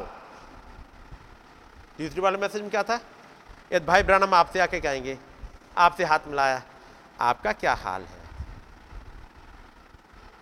ऐसे वाले मैसेज नहीं लावे तो फिर सीधे हमारे ऊपर आते, सारी पोल पट्टी खुलती है। ये कौन सा वाला? पुल था? ये फ़र्स्ट पुल नहीं है, क्योंकि वो आदमी को बीमारी नहीं थी कोई, और ये थर्ड पुल भी नहीं है। ये था सेकंड पुल, जहाँ दर्शन खुल जाते हैं। ये वाला मतलब भाई ब्रानम नान भाई ब्रनम गॉड ब्लेस यू आपने बहुत अच्छा प्रचार किया और ये सब कुछ इतना अच्छे अच्छे में रखो, लेकिन ट्यूजडे वाला मैसेज हाथ मिलाए, आपका क्या हाल है? आज आके मिलाए भाई ब्रनम हाथ तो क्या हाल होगा? याद रखिए, हिला देगा अंदर तक वो वाला हिस्सा जो ट्यूजडे को सुन चुके हो। और वो इसलिए आया क्योंकि ढेर सारी चीज़ें उलझाने वाली जो आपको रोके हुए थी। और जाना एक उस लेवल पे जिसे थर्ड पुल कहते हैं। थर्ड पुल आएगा नहीं जब तक सेकंड पुल ना आए। फ़र्स्ट पुल के बाद सेकंड सेकंड बाद थर्ड पहले सेकंड पुल तो ज़िंदगी में ऑपरेट होने दो। दुआ कर ली, चंगाई मिल गई गवाइयाँ दे दी, ये सब कुछ तो चलता रहा है। सेकंड पुल भी अब ज़िंदगी में ऑपरेट होने दो।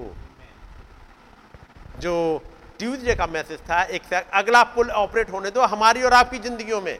भाई ब्रैनम ने तो सारे पुल ऑपरेट कर लिए। जो प्रचारक भाई है, वो और कुछ पुल पे पहुँच गया है। वो फ़र्स्ट और सेकंड पर नहीं, अटका हुआ है भाई। वो कह रहा है, मेरी मुलाकात हुई थी, कल सुबह वो आके बैठ गए। आज मुझे ये समझाया, वो सेकंड पुल पर नहीं बैठे हुए हैं। वो थर्ड पुल पर चल रहे हैं। लेकिन मेरे और आपको इनकरेज किया गया सेकंड पुल पे बढ़ जाओ। अब ज़िंदगी अपनी झांकने दो, भाई ब्रहणम से कहा, भाई ब्रहणम आप आयो, मैं आपके पास आयो हाथ मिलाने के लिए, लेकिन जैसे ही हाथ मिला वो खुल जाना चाहिए। और तब जो ट्यूजडे को जो हुआ, यदि ऑडियो हो तो फिर से सुनिएगा। समझ रहे ना? जब तक सुनते रहिएगा, जब तक थर्ड पुल पर पहुँच ना जाए, इसको सुनते रहिएगा। हर एक उलझाने वाले पाप को निकाल फेंकेगा। हर एक रोकने वाली चीज़ निकाल फेंकेगा, क्योंकि मैसेज ही ऐसा है कि हर एक गंदगी दूर कर दे। वो इसीलिए आया है मैसेज। भाई ब्रानम कहते हैं, अब मैं आगे चलता हूँ इसको। वापस आइएगा। चौथी आयत। तुमने पाप से लड़ते हुए उससे ऐसी मुठभेड़ नहीं की। एक है जो हमारे लिए लड़ा, गसमनी बाग में लड़ा, उन फरीसियों से लड़ता रहा, सदुकियों से लड़ा, हेरोडियन से लड़ा, वो महाजकों से लड़ा, वो लड़ता रहा लड़ता रहा। आत्मिक संसार में भी लड़ा हमारे लिए।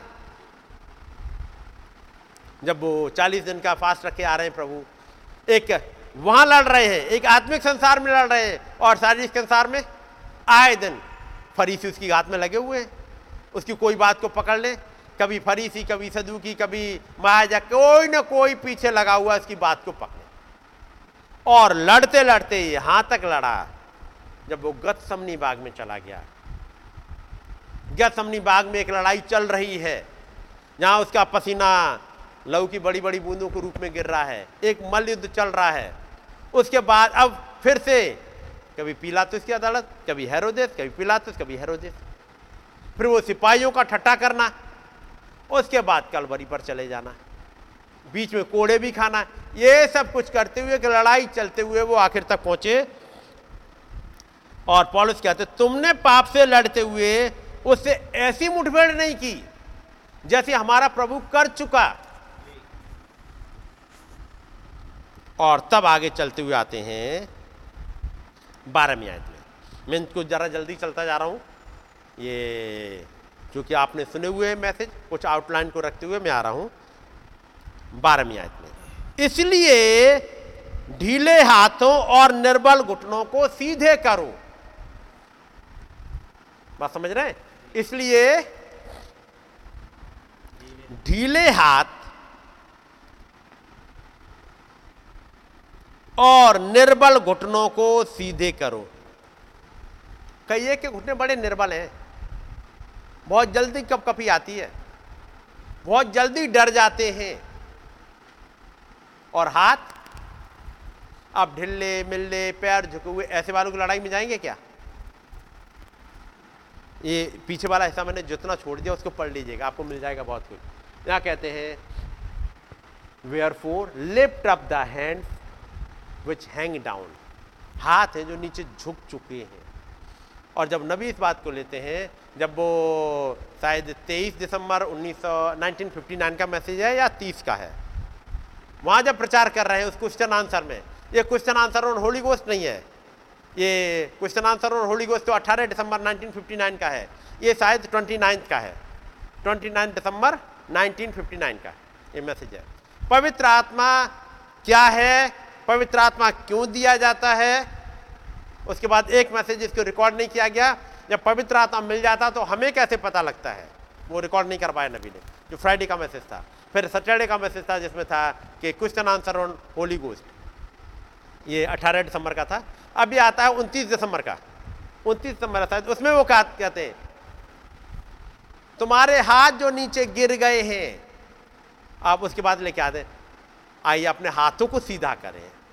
और खास तौर से वो कहते हैं, वो जिन्हें अभी पवित्र आत्मा नहीं मिला है, उन्हें मिल जाए।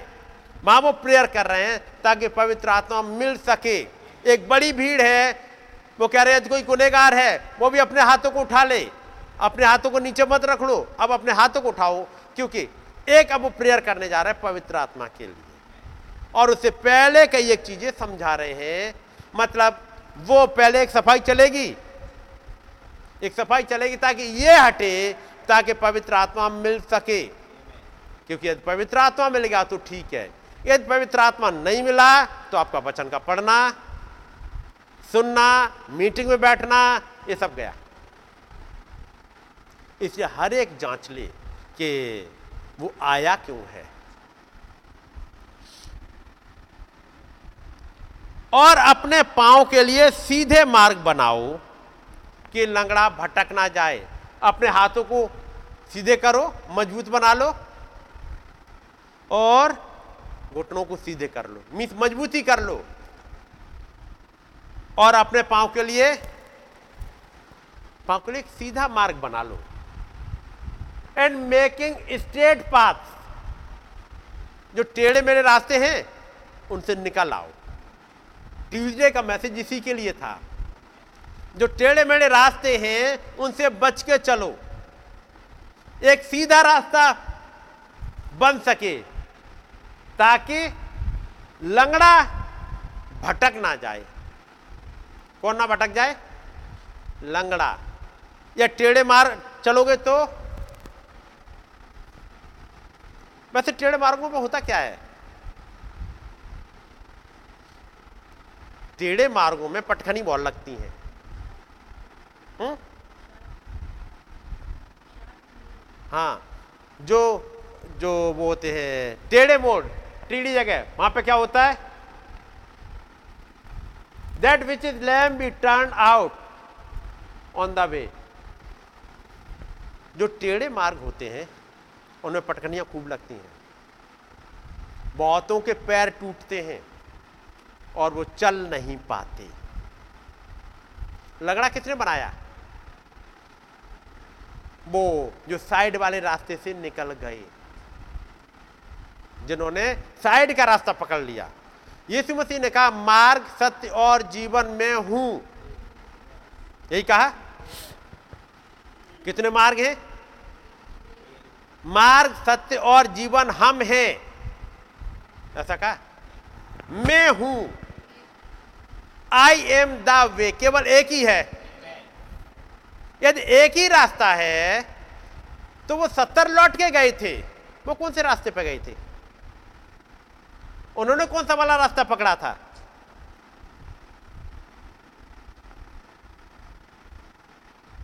जब वो सत्तर जो निकल के चले गए, उनके पास जो प्रभु ने सामर्थ्य दी थी, दुष्ट आत्माओं को निकालने की, बीमारों के लिए दुआ करने की, क्या छीन ली? तो फिर ये गए जो निकल के, वो दुष्टात्मा निकालेंगे। बीमारों के लिए दुआ करेंगे। बीमार ठीक होंगे। याद रखिए, बीमार भी ठीक होंगे, क्योंकि प्रभु ने कभी भी उनसे सामर्थ्य नहीं छीनी। नबी कहते हैं, हमारा खुदाबंद इंडियन बार नहीं है कि दे दिया उसके बाद वापस दे दो हमारा। भाई, आज झगड़ा हो गया, अब हमारा वापस लौटाओ। उसने नहीं लौटाया। उसके पास किसी चीज़ की कमी नहीं है। इसलिए वो जो दुष्टात्माओं को निकाल रहे थे, वो निकाल रहे हैं। और जो सत्तर लौट के गए हैं, वो दुष्टात्मा किसके नाम से निकालेंगे? उनके नाम से तो नहीं निकलनी। मैं अपने नाम से निकालता हूँ, नहीं निकलेंगी। निकलेंगे यीशु मसीह के नाम से ही। तो जो सत्तर गए, वो दुष्टात्मा यीशु मसीह के नाम से ही निकाल रहे हैं। वो प्रचार कर रहे हैं। वो कलीसियाएँ बनाएँगे लोगों को अपने पास लेके आएँगे, झुंड बनाएँगे और नरक में पहुँचा देंगे। यीशु मसीह का नाम लेते हुए, चंगाई पाते हुए नरक में चले जाएँगे, क्योंकि उन्होंने वहीं तक रखा। वो ये वाला भेद कि वो जीवन की रोटी यीशु मसीह है, वो रोटी जो स्वर्ग से उतरी यीशु मसीह है, ये उनकी समझ में कभी भी नहीं आया। कभी नहीं आया। यीशु मसीह के साथ रहते हुए भी उनकी समझ में नहीं आया। जब प्रभु ने कहा, मेरा मांस वास्तव में खाने की वस्तु है यह सेंटेंस उनकी समझ में कभी नहीं आया तो जिनको वो प्रचार करेंगे, क्या उनके ऊपर ये शब्द बोलेंगे, ये लाइन बोलेंगे? तो बोलेंगे ही नहीं। कभी ये भी नहीं दिखाएँगे कि हम प्रभु से अलग हो गए हैं। बाहर जाएँगे, नाम तो यीशु का लेना है। इसलिए ये भी नहीं कहेंगे हम यीशु मसीह से अलग हो आए हैं। वो कहेंगे, वो प्रभु जिसने हमें सामर्थ्य दी थी, उसी के नाम से दुष्ट आत्मा निकाल और वो निकल रही तो कभी ये बताएँगे ही नहीं, वो निकल चुके हैं। क्योंकि यदि कभी ये प्रचार कर दिया, हम निकल गए हैं तो वो भीड़ जो आ रही है यीशु मसीह के नाम से, वो यीशु मसीह के पास चली जाएगी। क्योंकि आप तो निकल आए, हम वहाँ जा रहे हैं। याद रखिएगा, उस डेबिल का झूठ, उस सरपेंट का झूठ, जो अदन की बाटिका में चला था, जिस झूठ में हब्बा फंस गई थी वो लड़ाई जिसमें हब्बा हार गई, वो अभी भी चल रहा है। जब पिछले संडे को हम देख रहे सिमसोन वाली लड़ाई आप देख रहे थे। सिमसोन फंसा कैसे? दलिया ने नहीं बताया कि मैं तुझे फंसाना चाह रही हूँ। उसने कभी नहीं कहा कि मैं तेरे सिर के बाल कटवा दूँगी, मैं तुझे फिलिस्तियों के हाथ में दे दूँगी। ये कभी भी दलीलाल नहीं कहा। लेकिन हर बार जब उससे प्यार से बात कर रही है जब उससे कह रही है, तू अपना भेद हमें नहीं बता रहा, बता, हमसे सब सीक्रेट छिपा के रखता है। जब वो उसे प्यार से बात कर रही है, उसका टारगेट है उसका भेद जानना। इधर से भेद जानना और इसको पकड़वा देना और फिलिस्तियों के पास से ग्यारह से ग्यारह सौ रुपए टुकड़े, ग्यारह ग्यारह सौ टुकड़े चांदी के ले लेना। उसकी तो अच्छी इनकम है। इधर से भी इनकम उधर से भी इनकम दलीला की निगाह वही थी। लेकिन दलीला ने अपने मकसद को कभी ज़ाहिर नहीं होने दिया और सिमसोन फंस गया। उस सरपेंट ने कभी भी अपने मकसद को ज़ाहिर नहीं होने दिया और अब फंस गई। तो वो सत्तर जो चले गए यीशु मसीह को छोड़ के, वो भी अपने मकसद को नहीं ज़ाहिर होने देंगे। उन्हें अब रोजी रोटी चाहिए और इससे खूब इनकम हो रही है और वो चलते रहेंगे। लेकिन कभी ये नहीं बताएँगे कि वो लहू, इसके लिए यीशु मसीह ने कहा, मेरा लहू पीने की वस्तु है। उसका भेद उन्हें समझ में ही नहीं आया। यदि वो नहीं समझ में आया तो क्या उनकी समझ में कभी कम्युनियन आएगी? इसलिए आज भी डिनोमिनेशन की समझ में कम्युनियन नहीं आती। इसलिए चाहे ब्रेड ले लो, चाहे खमीरी रोटी ले लो, चाहे अखमीरी ले लो, चाहे छोटी छोटी रोटियाँ ले लो, ये कभी भी उनकी समझ में नहीं आएगा। क्योंकि ये वो हैं जो छोड़ के चले गए, निकल गए। बात समझ रहे ये वो सत्तर की भीड़ है जो निकल के चली गई बचन को छोड़ के। ये चलती आई है भीड़। यीशु मसीह के समय सत्तर गए। फिर आगे चल के पॉल उसके साथ में एक शख्स था। वो चला गया एक बार। इसका नाम था बरनबास। पढ़ा होगा। फिर आगे आए पॉलुस। पॉलुस के साथ जो प्रचारक वर्ग था, वो चला गया। जिसका नाम था सिकंदर ठटेरा देमास। और भी कहिए कि वो छोड़ के चले गए। और ऐसे ऐसे चलते जाएँगे। भाई ब्रनम का समय आया माँ भी छोड़ के चले गए। इसलिए बचन यहाँ कहता है,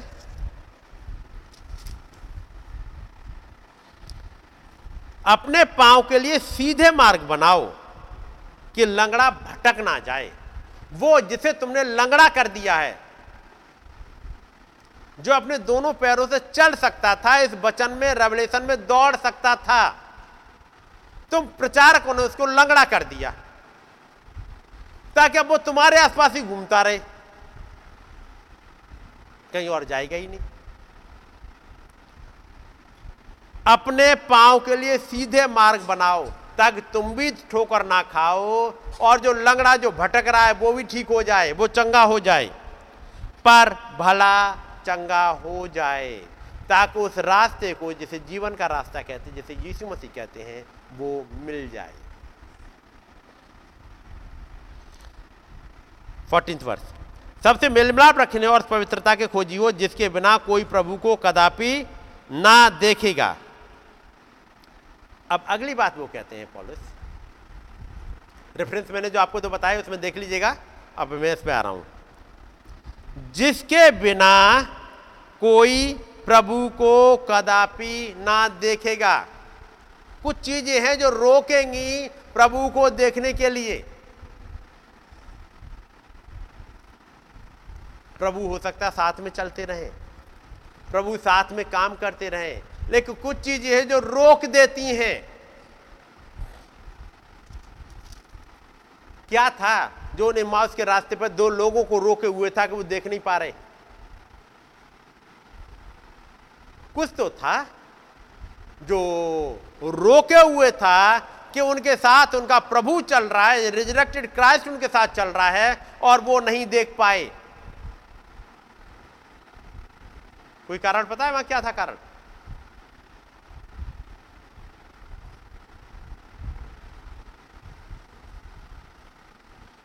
वो था, प्रभु आके कहते हैं अय निर्बुद्धियों और खुदा के या भविष्यवक्ताओं के वचनों पर विश्वास करने में मंद मती हो क्या तुमने ये नहीं पढ़ा? क्या तुमने ये नहीं पढ़ा? क्या तुमने ये नहीं पढ़ा? कौन कौन सी किताब पढ़नी है? याद रखिए रिजरेक्टेड क्राइस्ट क्या क्या रहे हैं? क्या तुमने ये नहीं पढ़ा? क्या चीज़ नहीं पड़ी?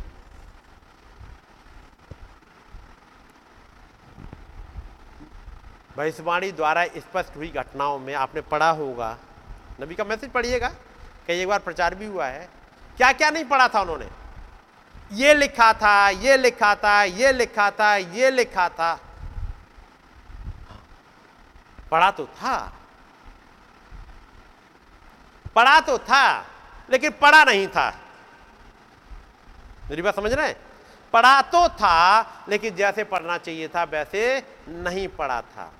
तो रिजरेक्टेड क्राइस्ट ने फिर एक काम किया। कि उन्होंने अब वैसे पढ़वाना स्टार्ट किया, जिस फ्रीक्वेंसी पर लिखा गया था। जब उन्होंने कहा, क्या तुमने नहीं पढ़ा?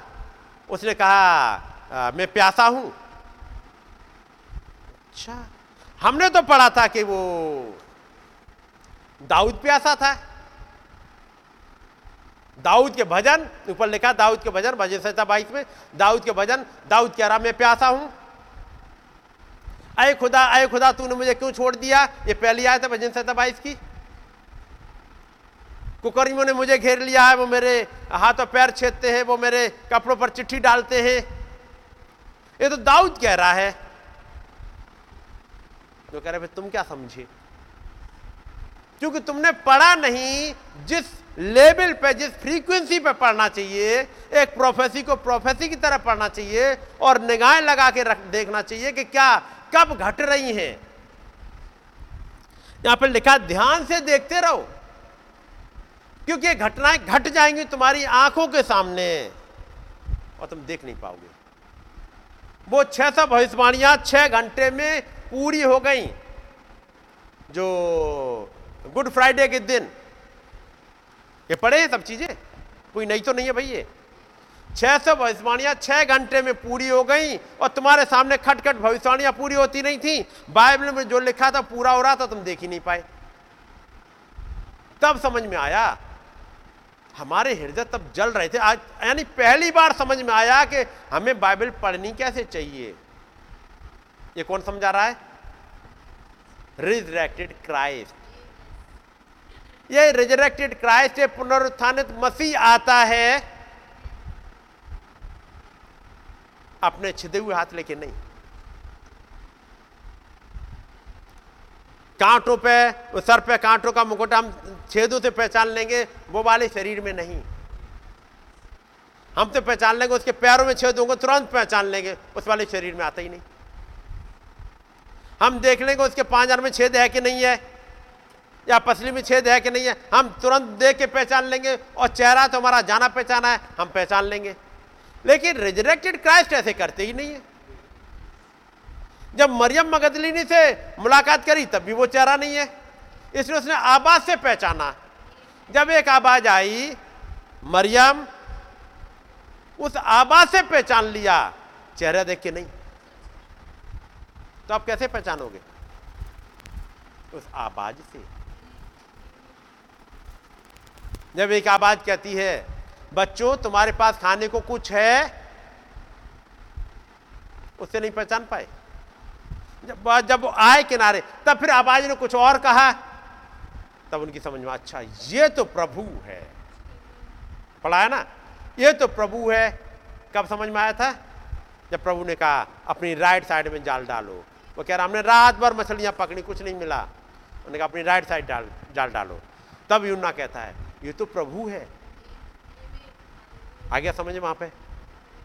उसका मतलब रिजरेक्टेड क्राइस्ट उस वाली बॉडी में नहीं होता है। रिजरेक्टेड क्राइस्ट एक काम करता है, ये बताने के लिए, तुम वैसे पढ़ो, जैसे पढ़ने के लिए बोला गया है। उसी रिजरेक्टेड क्राइस्ट ने जब ट्यूसडे को एक बॉडी ली और समझाना स्टार्ट किया, तुमने मिस बाका में पढ़ा क्या? क्या तुमने मिस बाका नहीं पढ़ा? हाँ हम सबने पढ़ा है। हमने सुपर नेचुरल पढ़ी है। हमने तो सब कुछ पढ़े हैं। क्या पढ़े थे? नहीं, सब पढ़ा। बहुत बार पढ़ा। मिस बाका की बात तो न जाने कितने बार हुई है। ये मेरी और आपकी समझ से था, बस। लेकिन जब उस महान प्रभु ने जो रिजरेक्टेड क्राइस्ट है, इस युग का रिजरेक्टेड जिसको डिनोमिनेशनल पुलपिट पर घात कर दिया गया था वो रिजरेक्टेड क्राइस्ट जब हमारे युग में अपियर हुआ, उन्नीस में, अब वो कुछ बॉडी लेता है। और जब उस बॉडी के पीछे आके बताता है, क्या तुमने मिसबा का नहीं पढ़ा? तब समझ में आया, दो घंटे के रास्ते पर चलते, दो ढाई घंटे चलते चलते समझ में आया कि हमने तो मिसबा का पढ़ा ही नहीं था। मेरे साथ तो यही हुआ था कि हमने मिसबा का नहीं पढ़ा था। जबकि कितने बाद पढ़ने के बाद भी मिसबा का नहीं पढ़ा। तो कौन आया था प्रचार करने? वही रिजरेक्टेड क्राइस्ट फिर से एक बॉडी को लेकर के प्रचार कर रहा होता है, ताकि मुझे और आपको समझाए, क्या मिसबा का नहीं पढ़ा? तुमने कौन सी घटनाएँ पढ़ी जिन्हें पढ़ना चाहिए था प्रॉपर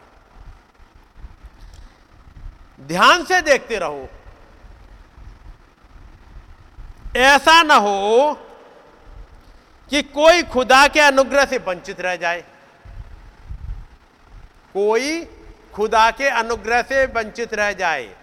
घर में सुपरनेचुरल रख ली, कई बार पढ़ ली, लेकिन ग्रेस नहीं आया।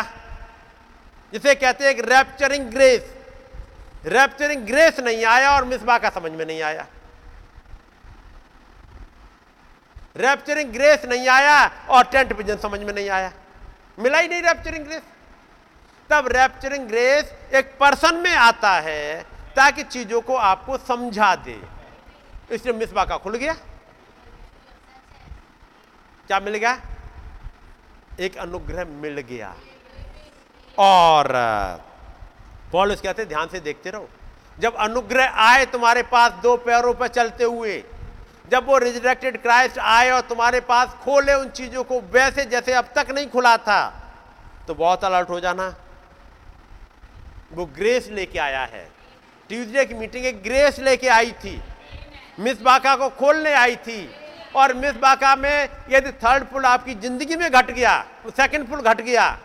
तो याद रखिए, अगला स्टेप फिर आ रहा है। अगला स्टेप तैयार है। यदि सेकंड स्टेप आपकी ज़िंदगी में सेकंड पुल घटने के लिए आपके लिए आ गया तो थर्ड पुल के लिए आप तैयार हो। और ये मैसेज हरे के पास नहीं जाते। वो अपनों को ढूँढने के लिए निकलता है और भेद भी अपने के ऊपर खोलता है।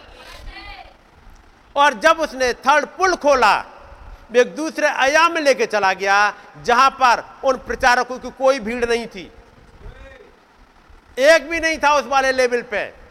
वहाँ पर आग का खंबा, वो दूत, एक वो छोटा कमरा, भाई ब्रानम। और बाकी वो प्रचारक वर्ग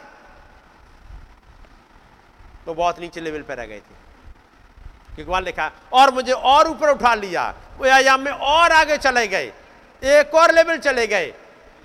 जिस लेवल पर बाकी कोई नहीं आ पाए।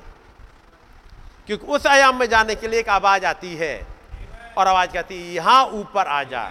यहाँ ऊपर आने के लिए एक आवाज़ आती है। एक हाथ आता है जो उठाता है और खींचता है।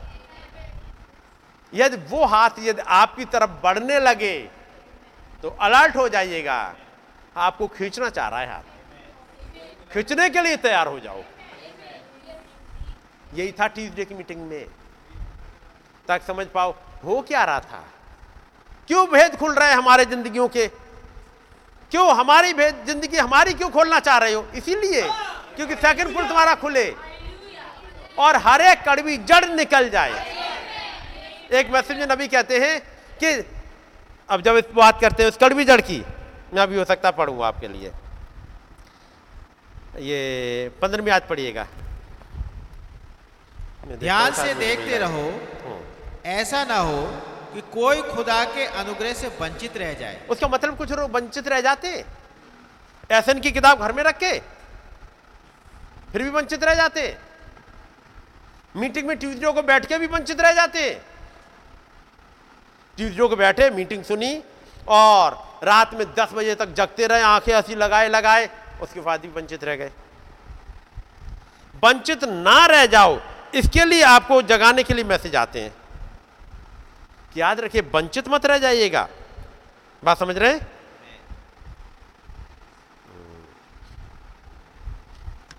शायद मेरा मोबाइल वहाँ रखा है, उसमें शायद होगा। आगे। या कोई कड़वी जड़ फूट कर कष्ट दे। या फिर कोई कड़वी जड़ फूट जाती है। ये भी बड़ी खतरनाक है। और उसके द्वारा बहुत से लोग अशुद्ध हो जाएँ। एक कड़वी जड़ फूट जाती है। मेरी बात समझ रहे हैं ना? अब मैं एक हिस्सा में आपके सामने पढ़ रहा हूँ।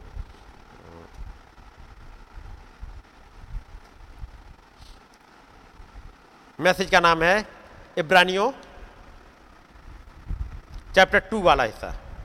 ये 28 अगस्त को उन्होंने प्रचार किया है 1957 में 28 अगस्त।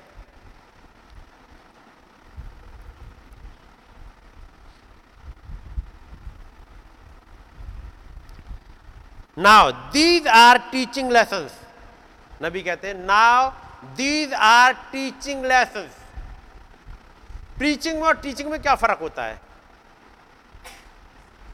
प्रीचर आता है, प्रचार करते हुए चला गया, आपकी समझ में आए चाहे आए। टीचर ऐसा नहीं करता। प्रीचर का काम है प्रचार करना, लोगों को एक बेदारी में ले आना। यही कर रहा है। लेकिन टीचर वो धीमे धीमे चलेगा वेट करेगा, जब तक समझ में ना आ जाए। और नबी कहते हैं now these are teaching lesson इब्रानी की जो सीरीज़ जो उन्होंने प्रचार करी। Many people the Methodist try to say they shouted when they got it Methodist वाले कहते हैं, जब हम चिल्लाए, हमें वो मिल गया। क्या मिला? पवित्र आत्मा, हमें मिल गया जब हम चिल्लाए। पेंटिकस्टल्स कहते हैं कि जब हम चिल्ला जब हमने, आ गया ना, अब पेंटिकॉस्टल पाए जाते हैं। पेंटिकॉस्टल कहते हैं जब हम अन्य भाषाओं में बोले, तब हमें मिल गया। वो कहते हैं हो सकता है, ऊपर वाले में कहते हो सकता है तुम चिल्लाए हो, उसके बाद भी वो नहीं मिला। हो सकता है तुम टंग्स में बोले हो, उसके बाद भी वो नहीं मिला। आगे। You see after all it is the experience of passing from that to life when all the old things die and all things become new जब पुरानी चीज़ें मर जाएँ और सब चीज़ें नई हो जाएँ क्राइस्ट बिकम रियल और मसीह आपके लिए रियल बन जाए। ये किताबों की घटनाएँ नहीं, आपकी, आपके लिए रियल बन जाए। भाई ब्रनम आपके लिए रियल बन जाए। उन्नीस सौ पैंसठ तक भाई ब्रनम को रखा तो रियल नहीं।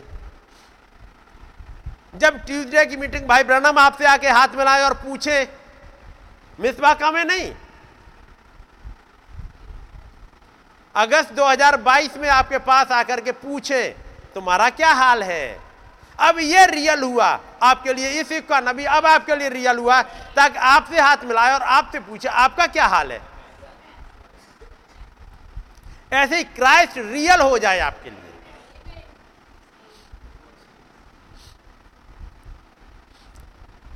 The old things drop away यदि क्राइस्ट रियल हो जाए तो याद रखिए पुरानी चीज़ें जाएँगी अब।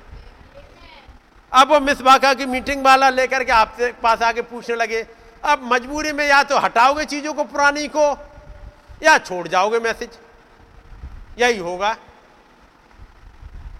या तो जब वो आपसे हाथ में लाएँगे पूछेंगे तो या तो कसमसाते हुए चीज़ों को छोड़ दोगे और फिर मान लोगे। जब वो कहेंगे और तुम्हारा क्या हाल है? हम्म, जो दौड़ के आ रहे थे पुलपिट के पास तुम्हारा क्या हाल है? जब तुम उस आ, वो कैसा कलर के बाल थे हाँ? बाल बाल लाल बालों वाली स्त्री के साथ वहाँ उस कार में बैठे हुए थे। अब क्या हुआ?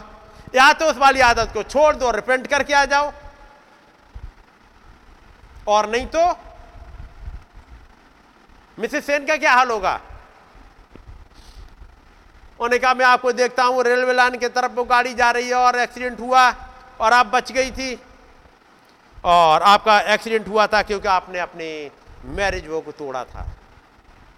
पढ़ा है? वो कह रहे, भाई ब्रह्म हम इसे, हम कैसे मान ले? मेरा हस्बैंड मुझे छोड़ देगा। उन्होंने कहा it is up to you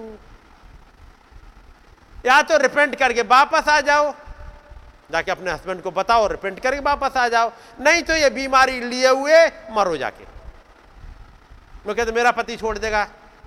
भाई ब्रहणम कहते, वैसे भी तुम्हें छोड़ देगा? क्योंकि थोड़े दिनों के बाद तुम पागल खाने पहुँच जाओगी। वैसे भी छोड़ देगा, वो तो गया। भाई ब्रहणम, मेरा परिवार टूट जाएगा। उनका वो तो टूटेगा ही। क्योंकि तुम्हारी जो हरकत है, वो टूटेगा ही। इसलिए या तो मान लो। भाई ब्रहणम, मैं नहीं कर सकती।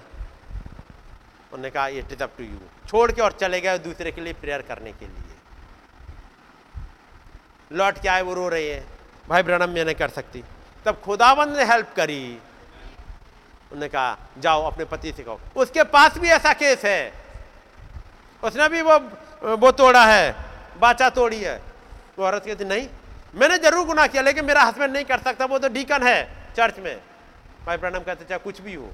कुछ भी हो, चाहे डीकन हो, चाहे पास्टर हो, प्रचारक हो, कुछ भी हो, लेकिन उसके पास भी है। और एक गुना तो उसने अभी किया है, कुछ दिन पहले ही। शायद दो या तीन दिन पहले की बात है। और तुम जाके बता देना, क्या ये वाली गाड़ी तुमने सेवरेट गाड़ी देखी है? और ये औरत को जानती हो? वो कह रहे हाँ वो तो सेक्रेटरी है उसकी। उन्होंने कहा, उसी के साथ उसने गुनाह किया है। या तो रिपेंट करो आ जाओ, और नहीं तो जाओ हेल में। ये जो चला है मैसेज जो ट्यूजडे को आपके हाथ आके मिला रहा क्यों? या तो मैसेज में सही चलो, रिपेंट करके वापस आ जाओ। नहीं तो अपने घर जाओ, वापस। Bye bye. मीटिंग में बैठे बैठे हल चले जाओगे। तब नबी कहते हैं, क्राइस्ट आपके लिए बिल्कुल रियल हो जाए और पुरानी चीज़ें जाती रहें। The old roots of carnality you know how to dig a root out मालूम है रूट कैसे खोदी जाती है? जड़ खोदी कैसे जाती है? खुरपी ली और ऊपर से काट दी और जड़ अलग हो गई। ऐसे होता है? फिर? आप बैठे रहो, खोदते रहो खोदते रहो खोदते रहो। तो ट्यूजडे के बाद आपने खुदाई करी अपनी ज़िंदगी की? क्या खुरपी उठाई और जब से हो संभाला ढंग से चीज़ें, फिर याद करना स्टार्ट किया, जिसके लिए रिपेंट करना है। और याद रखे एक बार रिपेंट जो आपने घर पे कर लिया, उससे काम नहीं चलता। तब नबी एक मैसेज में कहते हैं रिपेंट करने के लिए आपको पब्लिकली करना होता है, ताकि अगले को मौका ना मिले। वो डीमन दूसरों पे ना आए। इसका मैसेज का नाम शायद ये मेरे विचार से इसी में है। आ, खुदा के सारे हथियार बाँध लो शायद उसी में कहीं है। खैर मैं अभी आगे यहाँ पढ़ रहा हूँ। क्या आपको पता है कैसे खोदते? कैसे उस जड़ को खोदते? खोदने वाली चीज़ ले लेते खोदते जाते खोदते जाते।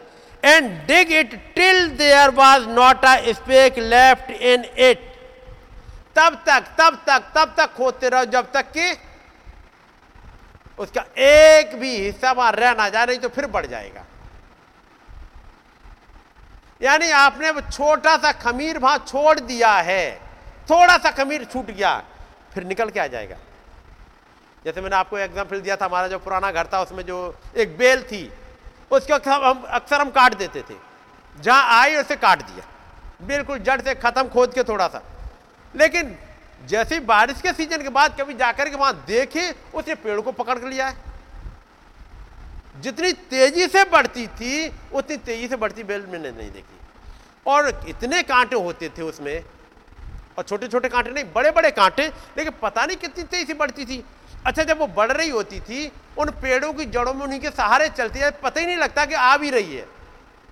जब ऊपर जाके अपने हाथ पैर फैलाती थी, तब तो समझ में आया, अब कहीं दूसरी तरफ़ अपने हाथ बढ़ा रही है। तक दूसरे पेड़ों पर जाए, उस पेड़ को तो कब्जा कर लिया उसने। जो एट बी में गए होंगे, या जिन्होंने पीछे की तरफ़ देखा होगा, उस, ऐसे ही था वो। यानी थोड़ा सा खमीर छोड़ दिया, बाकी सब कुछ तो निकाल दिया। ये थोड़ा सा खमीर कैसे छूटता है, आगे पढ़ता हूँ मैं। If there be any root of bitterness spring up in to you root her out यदि कोई छोटी सी कड़वी जड़ छोटी सी है। यदि उसे निकालना दिया, उसे निकाल के बाहर फेंक दो, और ये सही बात है। और पवित्र आत्मा यही करता है, वो सारी जड़ों को खत्म कर देता है। खोदता है। कब तक खोलता है? क्या क्या करता है? आगे लाना। डेक देम आउट पहले तो खोदो, फिर आगे। पायलिट। फिर क्या करो अगला? ढेर लगा लो, बाँध लो। Then one them get rid of them नहीं, हमने खो दिया, बस छुट्टी। छुट्टी नहीं। जब तक होली गोस्ट आ जाए और उन्हें जला ना दे। फिर आ जाएँगे दोबारा ये। क्या दोबारा आती हैं? इसका दूसरा एग्ज़ाम्पल इस मछली ने बताया कि जब वो दुष्ट आत्मा निकल जाती है, जड़ से खोद दिया गया, निकल गई, लेकिन पवित्र आत्मा नहीं आया, वो फिर से आ जाती है। हमने तो निकाल दिया था ब्रदर सब कुछ। तो फिर वो साथ कहाँ से आ गई और? निकल गई थी? क्या रह गई थी दोबारा? निकल गई थी, चली गई थी, लेकिन जलाया नहीं, पवित्र आत्मा नहीं आया वहाँ। और जब आपने इस सबसे छुटकारा पा लिया याद रखिएगा आपको एक अच्छी फ़सल मिलेगी ही। आगे पढ़िएगा सोलहवीं आयत पंद्रह आयत पूरी पढ़ो। ध्यान से देखते रहो हम्म। ऐसा ना हो कि कोई खुदा के अनुग्रह से वंचित रह जाए। जी। या कोई कड़वी उसका मतलब कुछ लोग वंचित रह जाते होंगे। कुछ लोग वंचित रहते हैं इससे। क्योंकि थोड़ा सा खमीर छोड़ देते हैं और वंचित होते हैं। आगे। या कोई कड़वी जड़ फूट कर हम्म। कष्ट दे हम्म। और उसके द्वारा बहुत से लोग अशुद्ध हो जाएँ। अरे कड़वी जड़ तो एक में फूटी थी बाकी क्यों अशुद्ध हो गए? गुनाह तो आकान ने किया बाकी छत्तीस क्यों मरे? समझ रहे हैं? क्योंकि फैल गई। झूठ तो या गलत रहा तो दस जासूसों ने दिखाई। वो बीस साल और उसके बड़े वाले सब क्यों मरे? जिनके नाम कट गए। क्योंकि उन दस ने जितनी तेज़ी से फैले, एक रात में ही ये हाल हो गया। सारे के सारे इसराइली मूसा और हारून के खिलाफ चढ़ाए। पढ़ा है? अगर कहते हम नहीं जाएँगे। हमें एक अपना एक लीडर बना लेते तो वापस लौट रहे हैं। आगे। ऐसा ना हो कि कोई जन व्यभिचारी या ऐसाव के समान अधर्मी हो हम्म, जिसने एक बार के भोजन के बदले अपने पहलौटे होने का पद बेच डाला। हम्म। किसने? ऐसा ऐसा ने अपने पलौठे का हक बेच डाला। अब ये क्वेश्चन आंसर है 1959 twenty third December.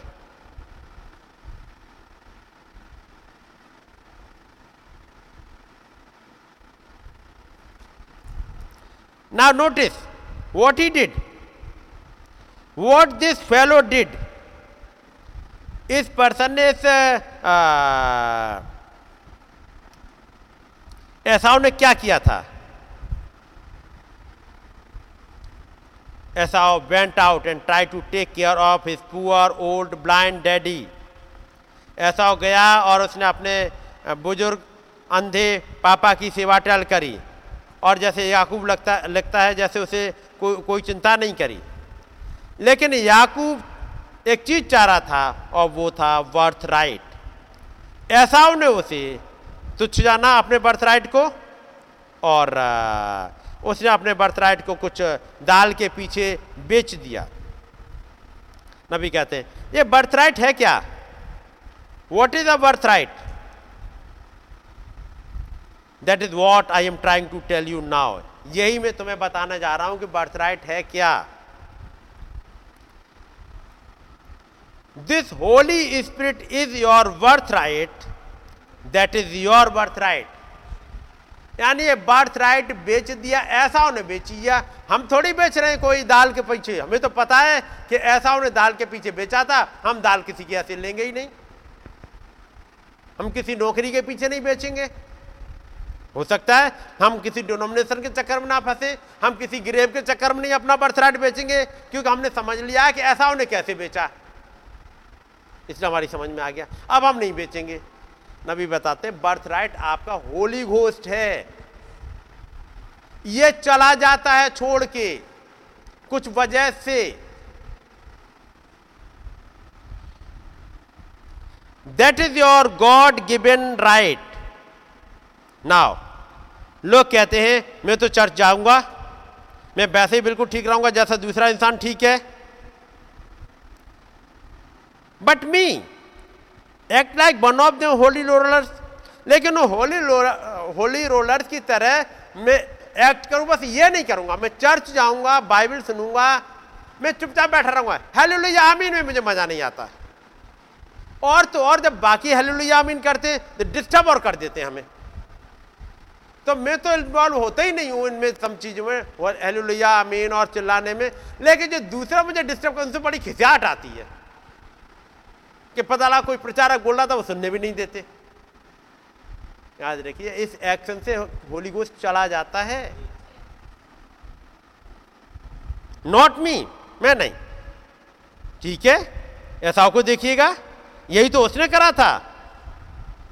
डिस्पाइसिंग the birth right वैसे लोग जब मीटिंग में हेलोलिया प्रेजलॉर्ड करते क्यों हैं?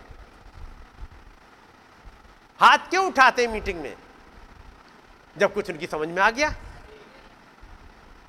और याद रखिएगा एक चीज़, इंसान नहीं समझा सकता। वो प्रचारक खड़ा हुआ, वो नहीं समझाता है।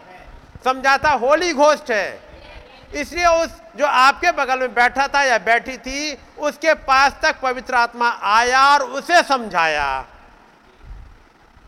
उसकी समझ में आया, बिल्कुल बगल तक में खड़ा हुआ था पवित्र आत्मा। यदि आप भी हले लोहिया बोला, बोलते, अपना हेले लोहिया वेन्यू बनाते, आपके पास भी आ गया होता वो। यहाँ तक तो गए, इससे पास भी मिल लेते हैं। बात मेरी समझ रहे हैं? एक दिन की बात है, भाई ब्रानम, हॉस्पिटल में गए हैं, एक के लिए प्रेयर करने के लिए। बुलाया गया भाई ब्रानम को प्रेयर के लिए। अब जब भाई ब्रनम प्रेयर के लिए जाते हैं तो वहाँ एक और लेडी है। कहते प्रेयर करने के लिए आए उन्होंने कहा। उन्होंने कहा, ये मैथोडिस्ट आप पर्दा खींच दो बीच का ज़रा। मैं इन सब में विश्वास नहीं करती हूँ और हल्ला गुल्ला करने में। पर्दा खींच दो। भाई ब्रानम, वहाँ पहुँचे हैं जो दुआ करेंगे और चंगाई मिल जाएगी और एक बीमार के लिए दुआ करके आएँगे, वो चंगा होकर चला जाएगा। बगल में एक लेडी है, उन्होंने कहा, पर्दा खींच दो मेरे बीच में। यही आप जब हेलोलिया आमीन या खुदावंत की वर्शिप नहीं कर रहे होते, ये बहुत तेज बोलता है, बोलती है। क्या आप भी कहीं पर्दा तो नहीं खींच दे रहे होते हो? कि आपकी चंगाई वहीं बगल में हो, महान खुदावंद वहीं बगल में आपके आ रहा हो। यदि वो पर्दा नहीं खिंचवाती और वो जब भाई ब्रहण दुआ करते हैं और ये चंगी होकर जाने लगता, जो भी बीमार था, लेडी या पर्सन जो भी था, दुआ करने के बाद जैसे उठ के जाता, चंगाई पाके तो शायद उसका विश्वास बढ़ जाता। और भाई ब्रहणम उसके पास भी चले जाते। जब वो कहते, मेरे लिए भी दुआ कर देंगे प्लीज़ उसे समझ में नहीं आया कि जिस नबी के लिए दुआ करवाने के लिए लोग घंटों लाइन में खड़े रहते हैं और तब टाइम नहीं मिलता, कई एक दिन की मीटिंग में आते हो प्रेयर कार्ड नहीं मिलता, वो तुम्हारे बगल तक आया हुआ है। वो महान खुदावन जिसे बात करने के लिए बहुतों के पास नहीं गया। यानी कितना फास्टिंग रखते और क्या क्या करते वो आपके पास मीटिंग में आ रहा होता है आपको सिखाने के लिए। और आप मिस कर गए होते हो। ध्यान रखिएगा, वो पर्दा मत खिंचवा लीजिएगा। वो पड़ा है कि उस औरत ने पर्दे के लिए बोल दिया, कहीं वो आप तो नहीं कर रहे हो। आपके बगल में महान खुदा बंदा है आपको भी सिखाना चाहता है, ताकि आप भी खड़े हो जाओगे। आप भी हलो बोलोगे, आप भी प्रेद बोलोगे, आप भी खुदाबंद की तारीफ़ करोगे, क्योंकि आपकी भी समझ में आ गया। वेल well, वो कह रहा है मैं मैं नहीं ऐसा एक्ट करूँगा. वेल यू ऐसा समझ गए?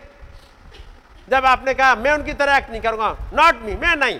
वेल यू ऐसा और ऐसा हो तो वहाँ था याकूब का भाई जिसने एक कटोरी दाल पे अपना बेट अधिकार बेचा था। और यहाँ नबी खड़ा हुआ कहता यू ऐसा यानी ऐसा हो तो अब यहाँ बैठ गया आके मीटिंग में। आप सुन रहे हैं? वेल यू ऐसा हो। सी तुमने देखा? ऐसा वो वहाँ नहीं रह गया। ऐसा बैठा यही मीटिंग में। It is just the same thing despising the birth right उसने बर्थ राइट वहाँ बेचा था। आप यहाँ बैठे बैठे बर्थ राइट बेच गए।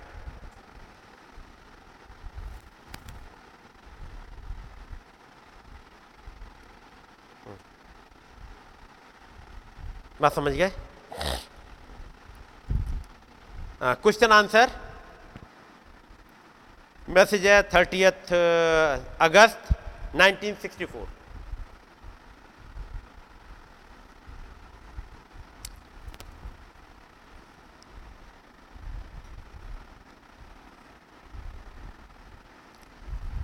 So Judas had his name there on the book of life.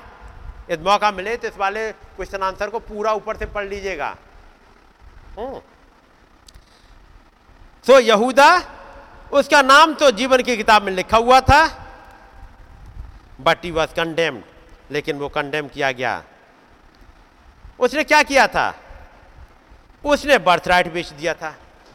यूदा स्क्रोटी ने बर्थराइट कब बेचा था? ऐसा ने तो बेचा था, यूदा स्क्रोटी ने कब बेच दिया? अब पढ़ना जाकर के उसको। अब वो फिर से ऐसा पे आते हैं अभी। 30 अगस्त 1964 क्वेश्चन आंसर है Esau was born in a family with the promise of God ऐसा उस परिवार में पैदा हुआ जहाँ पर खुदाबंद की ब्लेसिंग्स थी। ऐसा पैदा हुआ उस घर में जहाँ खुदाबंद की ब्लेसिंग्स पाई जाती हैं। और ये बड़ा बेटा था जिसके पास बर्थ राइट था। कितने लोग जानते हैं? खुदाबंद की प्रतिज्ञा के अनुसार ऐसा का नाम जीवन की पुस्तक में लिखा हुआ था। बर्थ राइट उसके नाम पे था। बर्थ राइट ऐसा के नाम पे था। इसलिए क्योंकि वो उस घर में पैदा हुआ जहाँ खुदाबंद की ब्लेसिंग थी। आप कहाँ पैदा हुए? आप उस चर्च में पैदा हुए। जहाँ खुदावन की ब्लेसिंग पाई जाती हैं, जिसे एंड टाइम मैसेज कहते हैं।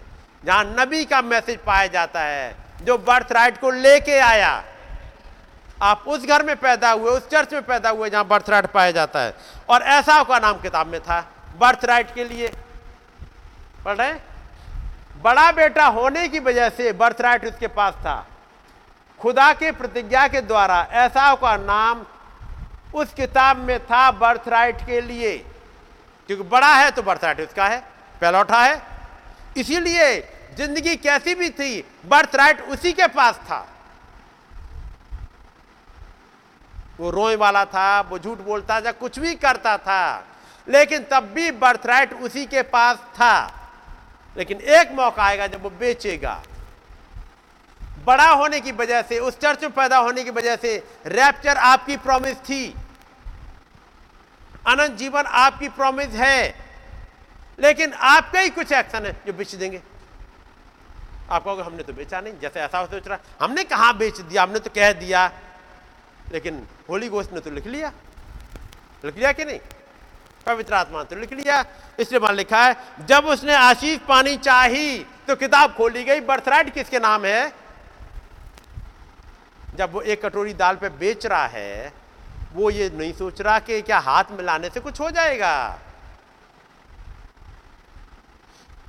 क्या वो मिसबा की मीटिंग में हाथ मिलाने से कुछ हो गया था? वैसे यहाँ पर भी हाथ मिलाया। ऐसा उन्हें याकूब से कहा, आज से बर्थराइट तेरा। और वो सोच रहा, हमने किसी ने रिकॉर्ड नहीं किया है। मम्मी पापा के सामने भी बात नहीं बोली है।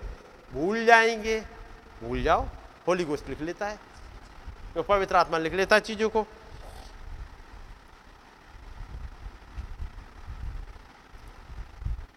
ऐसा का नाम उस किताब में बर्थ राइट की जगह लिखा हुआ था, लेकिन उसने कुछ फलियों के लिए या उस खाने की चीज़ों के लिए उसने बेच दिया। Hungry to fill his belly उसने अपनी पेट भरने के लिए पेट भरने के लिए अधिकार बेच दिया। हिज मील टिकट और उसके बाद चला गया। चलिए पढ़ते हैं वापस सोलह में याद पढ़िएगा। ऐसा ना हो कि कोई जन व्यवचारी या ऐसाव के समान अधर्मी हो हम्म। जिसने एक बार के भोजन के बदले अपने पहलौटे होने का पद बेच डाला। एक बार के भोजन के पीछे अपना अधिकार बेच डाला।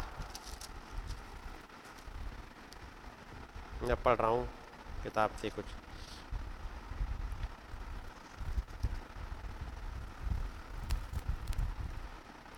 सुनिएगा।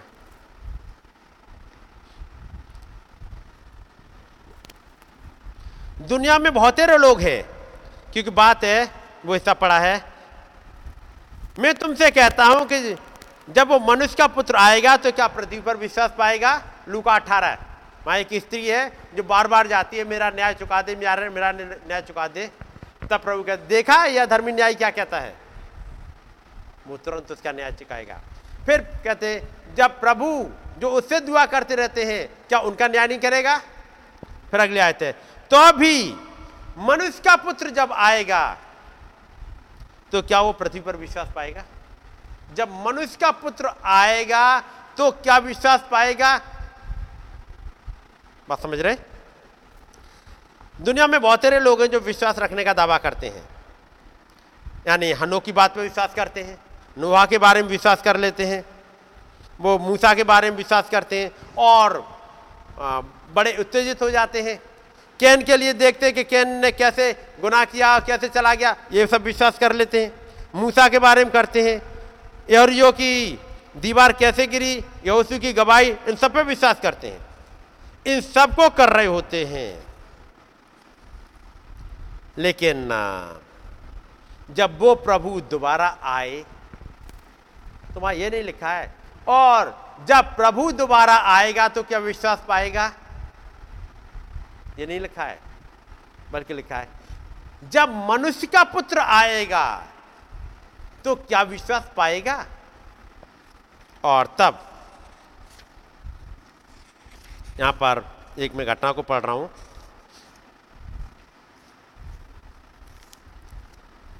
जब फिनिक्स में मीटिंग चल रही है, फिनिक्स एरिजोना में, और भाई पैरी वहाँ पर प्रोग्राम के इंचार्ज हैं। हमें हिप्पियों और अपराधियों के साथ काम करना था, और उन्हें उस खाने में जहाँ चल रहा था, वहाँ तक लेना, लेके आना था, और वहाँ पर अच्छा का, वो प्रोग्राम रखा गया, ताकि ये लोग भी आ जाएँ। और इस कार्य का नतीजा ये हुआ कि मैं रिचर्ड सेकेरियन का काफ़ी अच्छा दोस्त बन गया था, जिसके पिता फुल गॉस्पेल बिजनेसमैन के इंटरनेशनल प्रेसिडेंट थे। इनकी बात हुई देमा सकेरियन की। एक सुबह जिस कन्वेंशन में भाई ब्रैनम को प्रचार करना था और पेंटिकॉस्टल कलिसिया की पृष्ठभूमि में पला बड़ा होने की वजह से मैंने उनके प्रचारों को गहराई से आनंद उठाया। भाई पैरी कर रहा है, उनकी गवाही है। उन्होंने प्रचार किया बॉब कट बालों और छोटे प्रधान के छोटे वस्त्रों के विरोध में, स्त्रियों को मर्दों के कपड़े पहनने के विरोध में और ऐसी सब चीज़ों के विरोध में, जैसा कि हमें पेंटिकॉस्टल होलीनेस चर्च में सिखाया गया था। मैं सुबह के संदेश से बहुत खुश था और यह जानकर के यह एक ऐसी चीज़ थी जिसकी बहुत ज़रूरत थी। पर मैंने ध्यान दिया कि वे लोग जिनके पास मैं बैठा हुआ था खास तौर से औरतें अपने सिरों को हिला रही थीं। और विरोध कर रही थीं और एक दूसरे को तब तक बगल में कोनी मारती रही जब तक शायद उनकी पसलियाँ या कोनियों में दर्द ही ना हो गया हो। अब भाई ब्राना माँ प्रचार कर रहे हैं और भाई पैरी बैठे हुए हैं। फिर वो एकदम से रुक गए और औरतों से बोले, महिलाओं, अब उन औरतों की तरफ़ दूर कहीं बैठी हैं भाई पैरी उधर बैठे हैं। महिलाओं, मुझे आपको कुछ बताने दीजिएगा। तुम खुदा से उतनी ही दूर जा चुकी हो जितनी चली जा रही हो, जब तक तुम और, तुम्हें और बहुत बड़ी कीमत चुकाने की हद तक ही ना पहुँच जाओ। क्या वो कोनी मारने वाला एक्शन भी कुछ कहता है? मीटिंग में आइए, भाई ब्रनम की मीटिंग में। जब वो पवित्र आत्मा का प्रचार कर रहे हैं फिनिक्स की मीटिंग में, पवित्र आत्मा कैसे मिलता है, कैसे पवित्रता का जीवन बिताते जहाँ जैसे हमने पढ़ा था, उस पवित्रता के खोजी हो, जिसके बगैर जिसके बिना कोई प्रभु को ना देखेगा, उसके खोजी हो। और जब वो प्रचार कर रहे हो उस पवित्रता के बारे में, कुछ कौनी मार रही है। और वहाँ नबी खड़ा हुआ है। और नबी ने कहा महिलाओं मुझे आपको कुछ बताने दीजिएगा। तुम खुदा से उतनी ही दूर जा चुकी हो, जब तक तुम और कुछ बहुत बड़ी कीमत चुकाने की हद तक ही ना पहुँच जाओ। इतनी दूर बैठी है, मीटिंग में आई हुई है। बात समझ रहे हैं? मीटिंग में आने के बाद भी मैंने सोचा, कैसे यह बात तो बिल्कुल सही थी हम सभी के लिए? उस कन्वेंशन के बाद जब भोजन, दोपहर का भोजन का समय आया, मैंने ध्यान दिया कि दूसरों ने भाई ब्रैनम को गंभीरता से नहीं लिया था। अभी मैंने पढ़ा था, जब मनुष्य का पुत्र आएगा तो क्या विश्वास पाएगा? मनुष्य का पुत्र खड़ा हुआ है, प्रचार कर रहा है। मनुष्य का पुत्र एक नबी को कहते हैं, वो खड़ा हुआ प्रचार कर रहा है, लोगों के लिए पवित्रता का मैसेज ला रहा है, चंगाई का मैसेज ला रहा है, उद्धार का मैसेज ला रहा है, प्रचार कर रहा है, और चूँकि जो खोजी नहीं थे, उन्हें नहीं देख पाया कि आज प्रभु कहाँ काम कर रहा है। उस पवित्रता के खोजी हो जिसके बिना कोई प्रभु को कदापि ना देखेगा। भाई पैरी आपने किसको देखा? भाई ब्रनम को? नहीं। वो कुछ और देख लिए। और ये औरतें किसको देखे गई?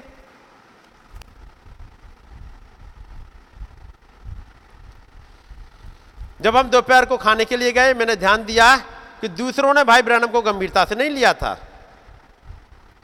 कुछ पार्टी में कुछ बड़ी स्थापित महिलाएँ थीं। वो जिन्हें कहते हैं, जिनकी अच्छी पकड़ थी। वे अपने पतियों से कह रही थीं। बिली ब्रहणम को इस प्रकार प्रचार नहीं करना चाहिए। उसने तो भला करने से अधिक कहीं नुकसान कर दिया है। उसने तो लोगों को भगा दिया है। उसने कई लोगों को चोट पहुंचाई है। भाई पैरी कहते हैं, मेरा दिल खराब हो गया। फिर एक विचार मेरे हृदय से गुजरा, हो सकता है कि वो सही हो, क्योंकि वो तो बस पुराने फ़ैशन के भाई ब्रानम। अगले दिन फिर वो मीटिंग में गए और भाई ब्रानम ने प्रचार किया। फिर प्रचार करते जा रहा है, बीच में रुके भाई ब्रानम। और वो कहते हैं आपको लगता है कि मुझे नहीं मालूम कि आप कल क्या कह रहे थे? उसके विषय में जो मैंने कल प्रचारा था। आप कह रहे थे बिली ब्रानम को उस प्रकार प्रचार नहीं करना चाहिए था। बिली ब्रानम ने भले से ज़्यादा नुकसान कर दिया है, उसने लोगों को और भगा दिया है। ये कौन कर रहा है डिसाइड वो ही मनुष्य का पुत्र, जो कह रहा है, जब वो आएगा जब पृथ्वी पर तो क्या विश्वास पाएगा? और लोग रिजेक्ट कर रहे हैं। वो नहीं समझ पाए, वो खुदाबंद खुदा काम कहाँ से कर रहा है? तब उन्होंने अपना सिर हिलाया और जहाँ मैं मंच पर खड़ा था, वहाँ से मैंने उन्हें प्रार्थना करते हुए सुना। अब वो प्रेयर के लिए चले जा रहे हैं क्योंकि लोग जा रहे हैं दूर खुदा से। और उनका खुदाबंद, यदि मैं आपका नबी हूँ और जो मैं लोगों को बता रहा हूँ, यदि सत्य सत्य है, मुझे विंडिकेट कीजिएगा। और अचानक से उन्हें हृदय के भेद बताने स्टार्ट किए और उन्होंने एक तरफ़ से बताना स्टार्ट कर दिया। उनके नाम, वे कहाँ के थे? उनके पत्तों को बताने लगे। वे सड़कें जहाँ में रहते थे, वे ऐसा ही करते चले गए। बीच में एक हिस्सा था जो स्विट्जरलैंड से लोग आए थे और वो शब्दों को उच्चारण नहीं कर पा रहे थे। उन्होंने स्पेलिंग बताना स्टार्ट कर दिया। और उसके बाद फिर से लोगों ने वही कहा कि उन्होंने फिर से नुकसान कर दिया। फिर आता है रात का समय। और रात को भाई ब्रनम ने कहा, जबकि भाई जिम ब्राउन को बोलना था, भाई ब्रानम आ गए और डॉक्टर ब्राउन से डॉक्टर ब्राउन, भाई ब्रानम से पूछते, भाई ब्रानम आप बोलेंगे? आप यहाँ आएँगे? भाई ब्रानम आगे आए और उन्होंने कहा, उन्होंने कुछ काम करना स्टार्ट किया। और उन महिलाओं से जो एक ऑर्गन पे बैठी थी, ऑर्गन बजा रही थी जो उनके खिलाफ बोलने वालों में से एक थी। उनका बहन, मैं आपको जानता हूँ कि नहीं? उसने कहा हाँ नहीं जानते हैं। आप जानते हैं, पर मैं आपकी माता को तो नहीं जानता। जानता हूँ? उन्होंने कहा, नहीं, आप मेरी माँ को नहीं जानते हैं। भाई ब्रांड ने वायदा किया, यदि आप मेरे शब्दों पर विश्वास करें, जो मैंने आपको बताए थे जब मैं यहाँ आया था, और ये विश्वास करें, यदि मैं खुदा का सेवक हूँ तो जब आप घर जाएँगे तो आपकी माँ की आँखों में उस मोतियाबंद को नहीं पाएँगी। एक नबी खड़ा हुआ है, वो मनुष्य का पुत्र। अच्छा इसने किसी और की मदद शायद ना की हो, पर इसने मेरा तो भला किया। मैं उस औरत से एक महीने बाद मिला और उसकी माँ के लिए पूछा। वो बोली, ओ भाई ग्रीन, जब मैं घर पहुँची थी तो वो मोतियाबंद उनकी आँखों में नहीं था। उस स्त्री के अंदर एक बदलाव था उस दिन। उसने अपने चेहरे से सारा रंग धो डाला था, अपने बालों को कंगी से बना रखा था। उसका कपड़ा भी थोड़ा और लंबा था। सब कुछ चेंज हुआ। लेकिन अब इसकी फ़ायदा कैसे मिल गया? उस बुज़ुर्ग माँ को, जो विश्वास करती थी। नबी कहते हैं, लेकिन दुख की बात यह थी, दो साल बाद जब मैंने उसे देखा था, वो औरत वैसी फिर से हो गई, जैसी हुआ करती थी। फ़ायदा उसे मिल गया। इतना डिसर्नमेंट के बाद भी वहीं पहुँच गए। इसलिए ध्यान से देखते रहो, ये मैसेज से कब आप चले गए, फिर आप पता भी नहीं लगा पाओगे कब चले गए। वो लड़की गवाही देगी, भाई ब्रानम ने मेरी माँ के लिए बोला, आज चल गए, देखो मेरी आँखें, मेरी माँ की आँखें ठीक है मोतियावन चला गया है। तुम्हारा क्या हाल है ज़िंदगी का? बात समझ, उसको तो फ़ायदा हो गया, इनको कुछ फ़ायदा नहीं हुआ। जब मनुष्य का पुत्र आएगा तो क्या पृथ्वी पर विश्वास पाएगा?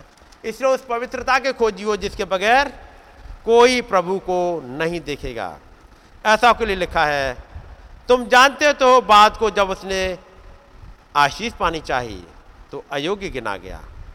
वो पहुँच गए। बड़ा तो मैं ही हूँ, ब्लेसिंग तो मुझे ही मिल जाएगी रैप्चर तो मुझे ही मिलेगा, पवित्र आत्मा अपना रजिस्टर निकाल लेगा, अपनी किताब खोल लेगा। और बताएगा, तुमने तो बेच दिया। हमें तो नहीं याद आता कि हमने कभी बेचा होगा। पवित्र आत्मा कहेगा, लेकिन मेरे रिकॉर्ड में तो तुमने बेच दिया है। कितना अलर्ट होने की ज़रूरत है। उस ट्यूसडे वाले मैसेज को, मिस बाका की मीटिंग को भूल मत जाइएगा। वो इसलिए आया है ताकि आपकी ज़िंदगी में सेकंड पुल ऑपरेट हो जाए, ताकि आप अगले पुल के लिए जाने पाओ। खुदावंत का नाम मुबारक हो? यही मीटिंग खत्म करूँगा टाइम हो चुका है। आइए हम लोग दुआ करेंगे।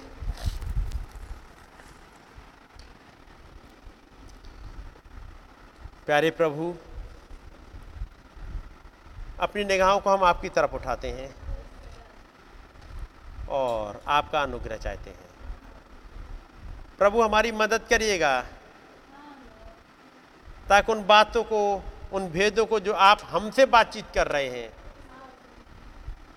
एक मनुष्य में से होके प्रभु, एक सेवकाई में से हो करके हमारे हृदय की गहराई तक जाना चाहते हैं प्रभु। हमारी मदद करें खुदाबंद। हमें उस आयाम में उठा लीजिएगा। हमारी आँखों में सुरमा दे दीजिएगा खुदाबंद। हम उस कड़वी जड़ को तब तक निकालते रहें जब तक पूरी तरह से खत्म ना हो जाए प्रभु। प्रभु दया करें। आपका अनुग्रह बहुत आय से चाहते हैं प्रभु। खुदाबंद, आपका वचन जो दुधारी तलवार है, हर एक कड़वी जड़ को हमारे अंदर से काट दे।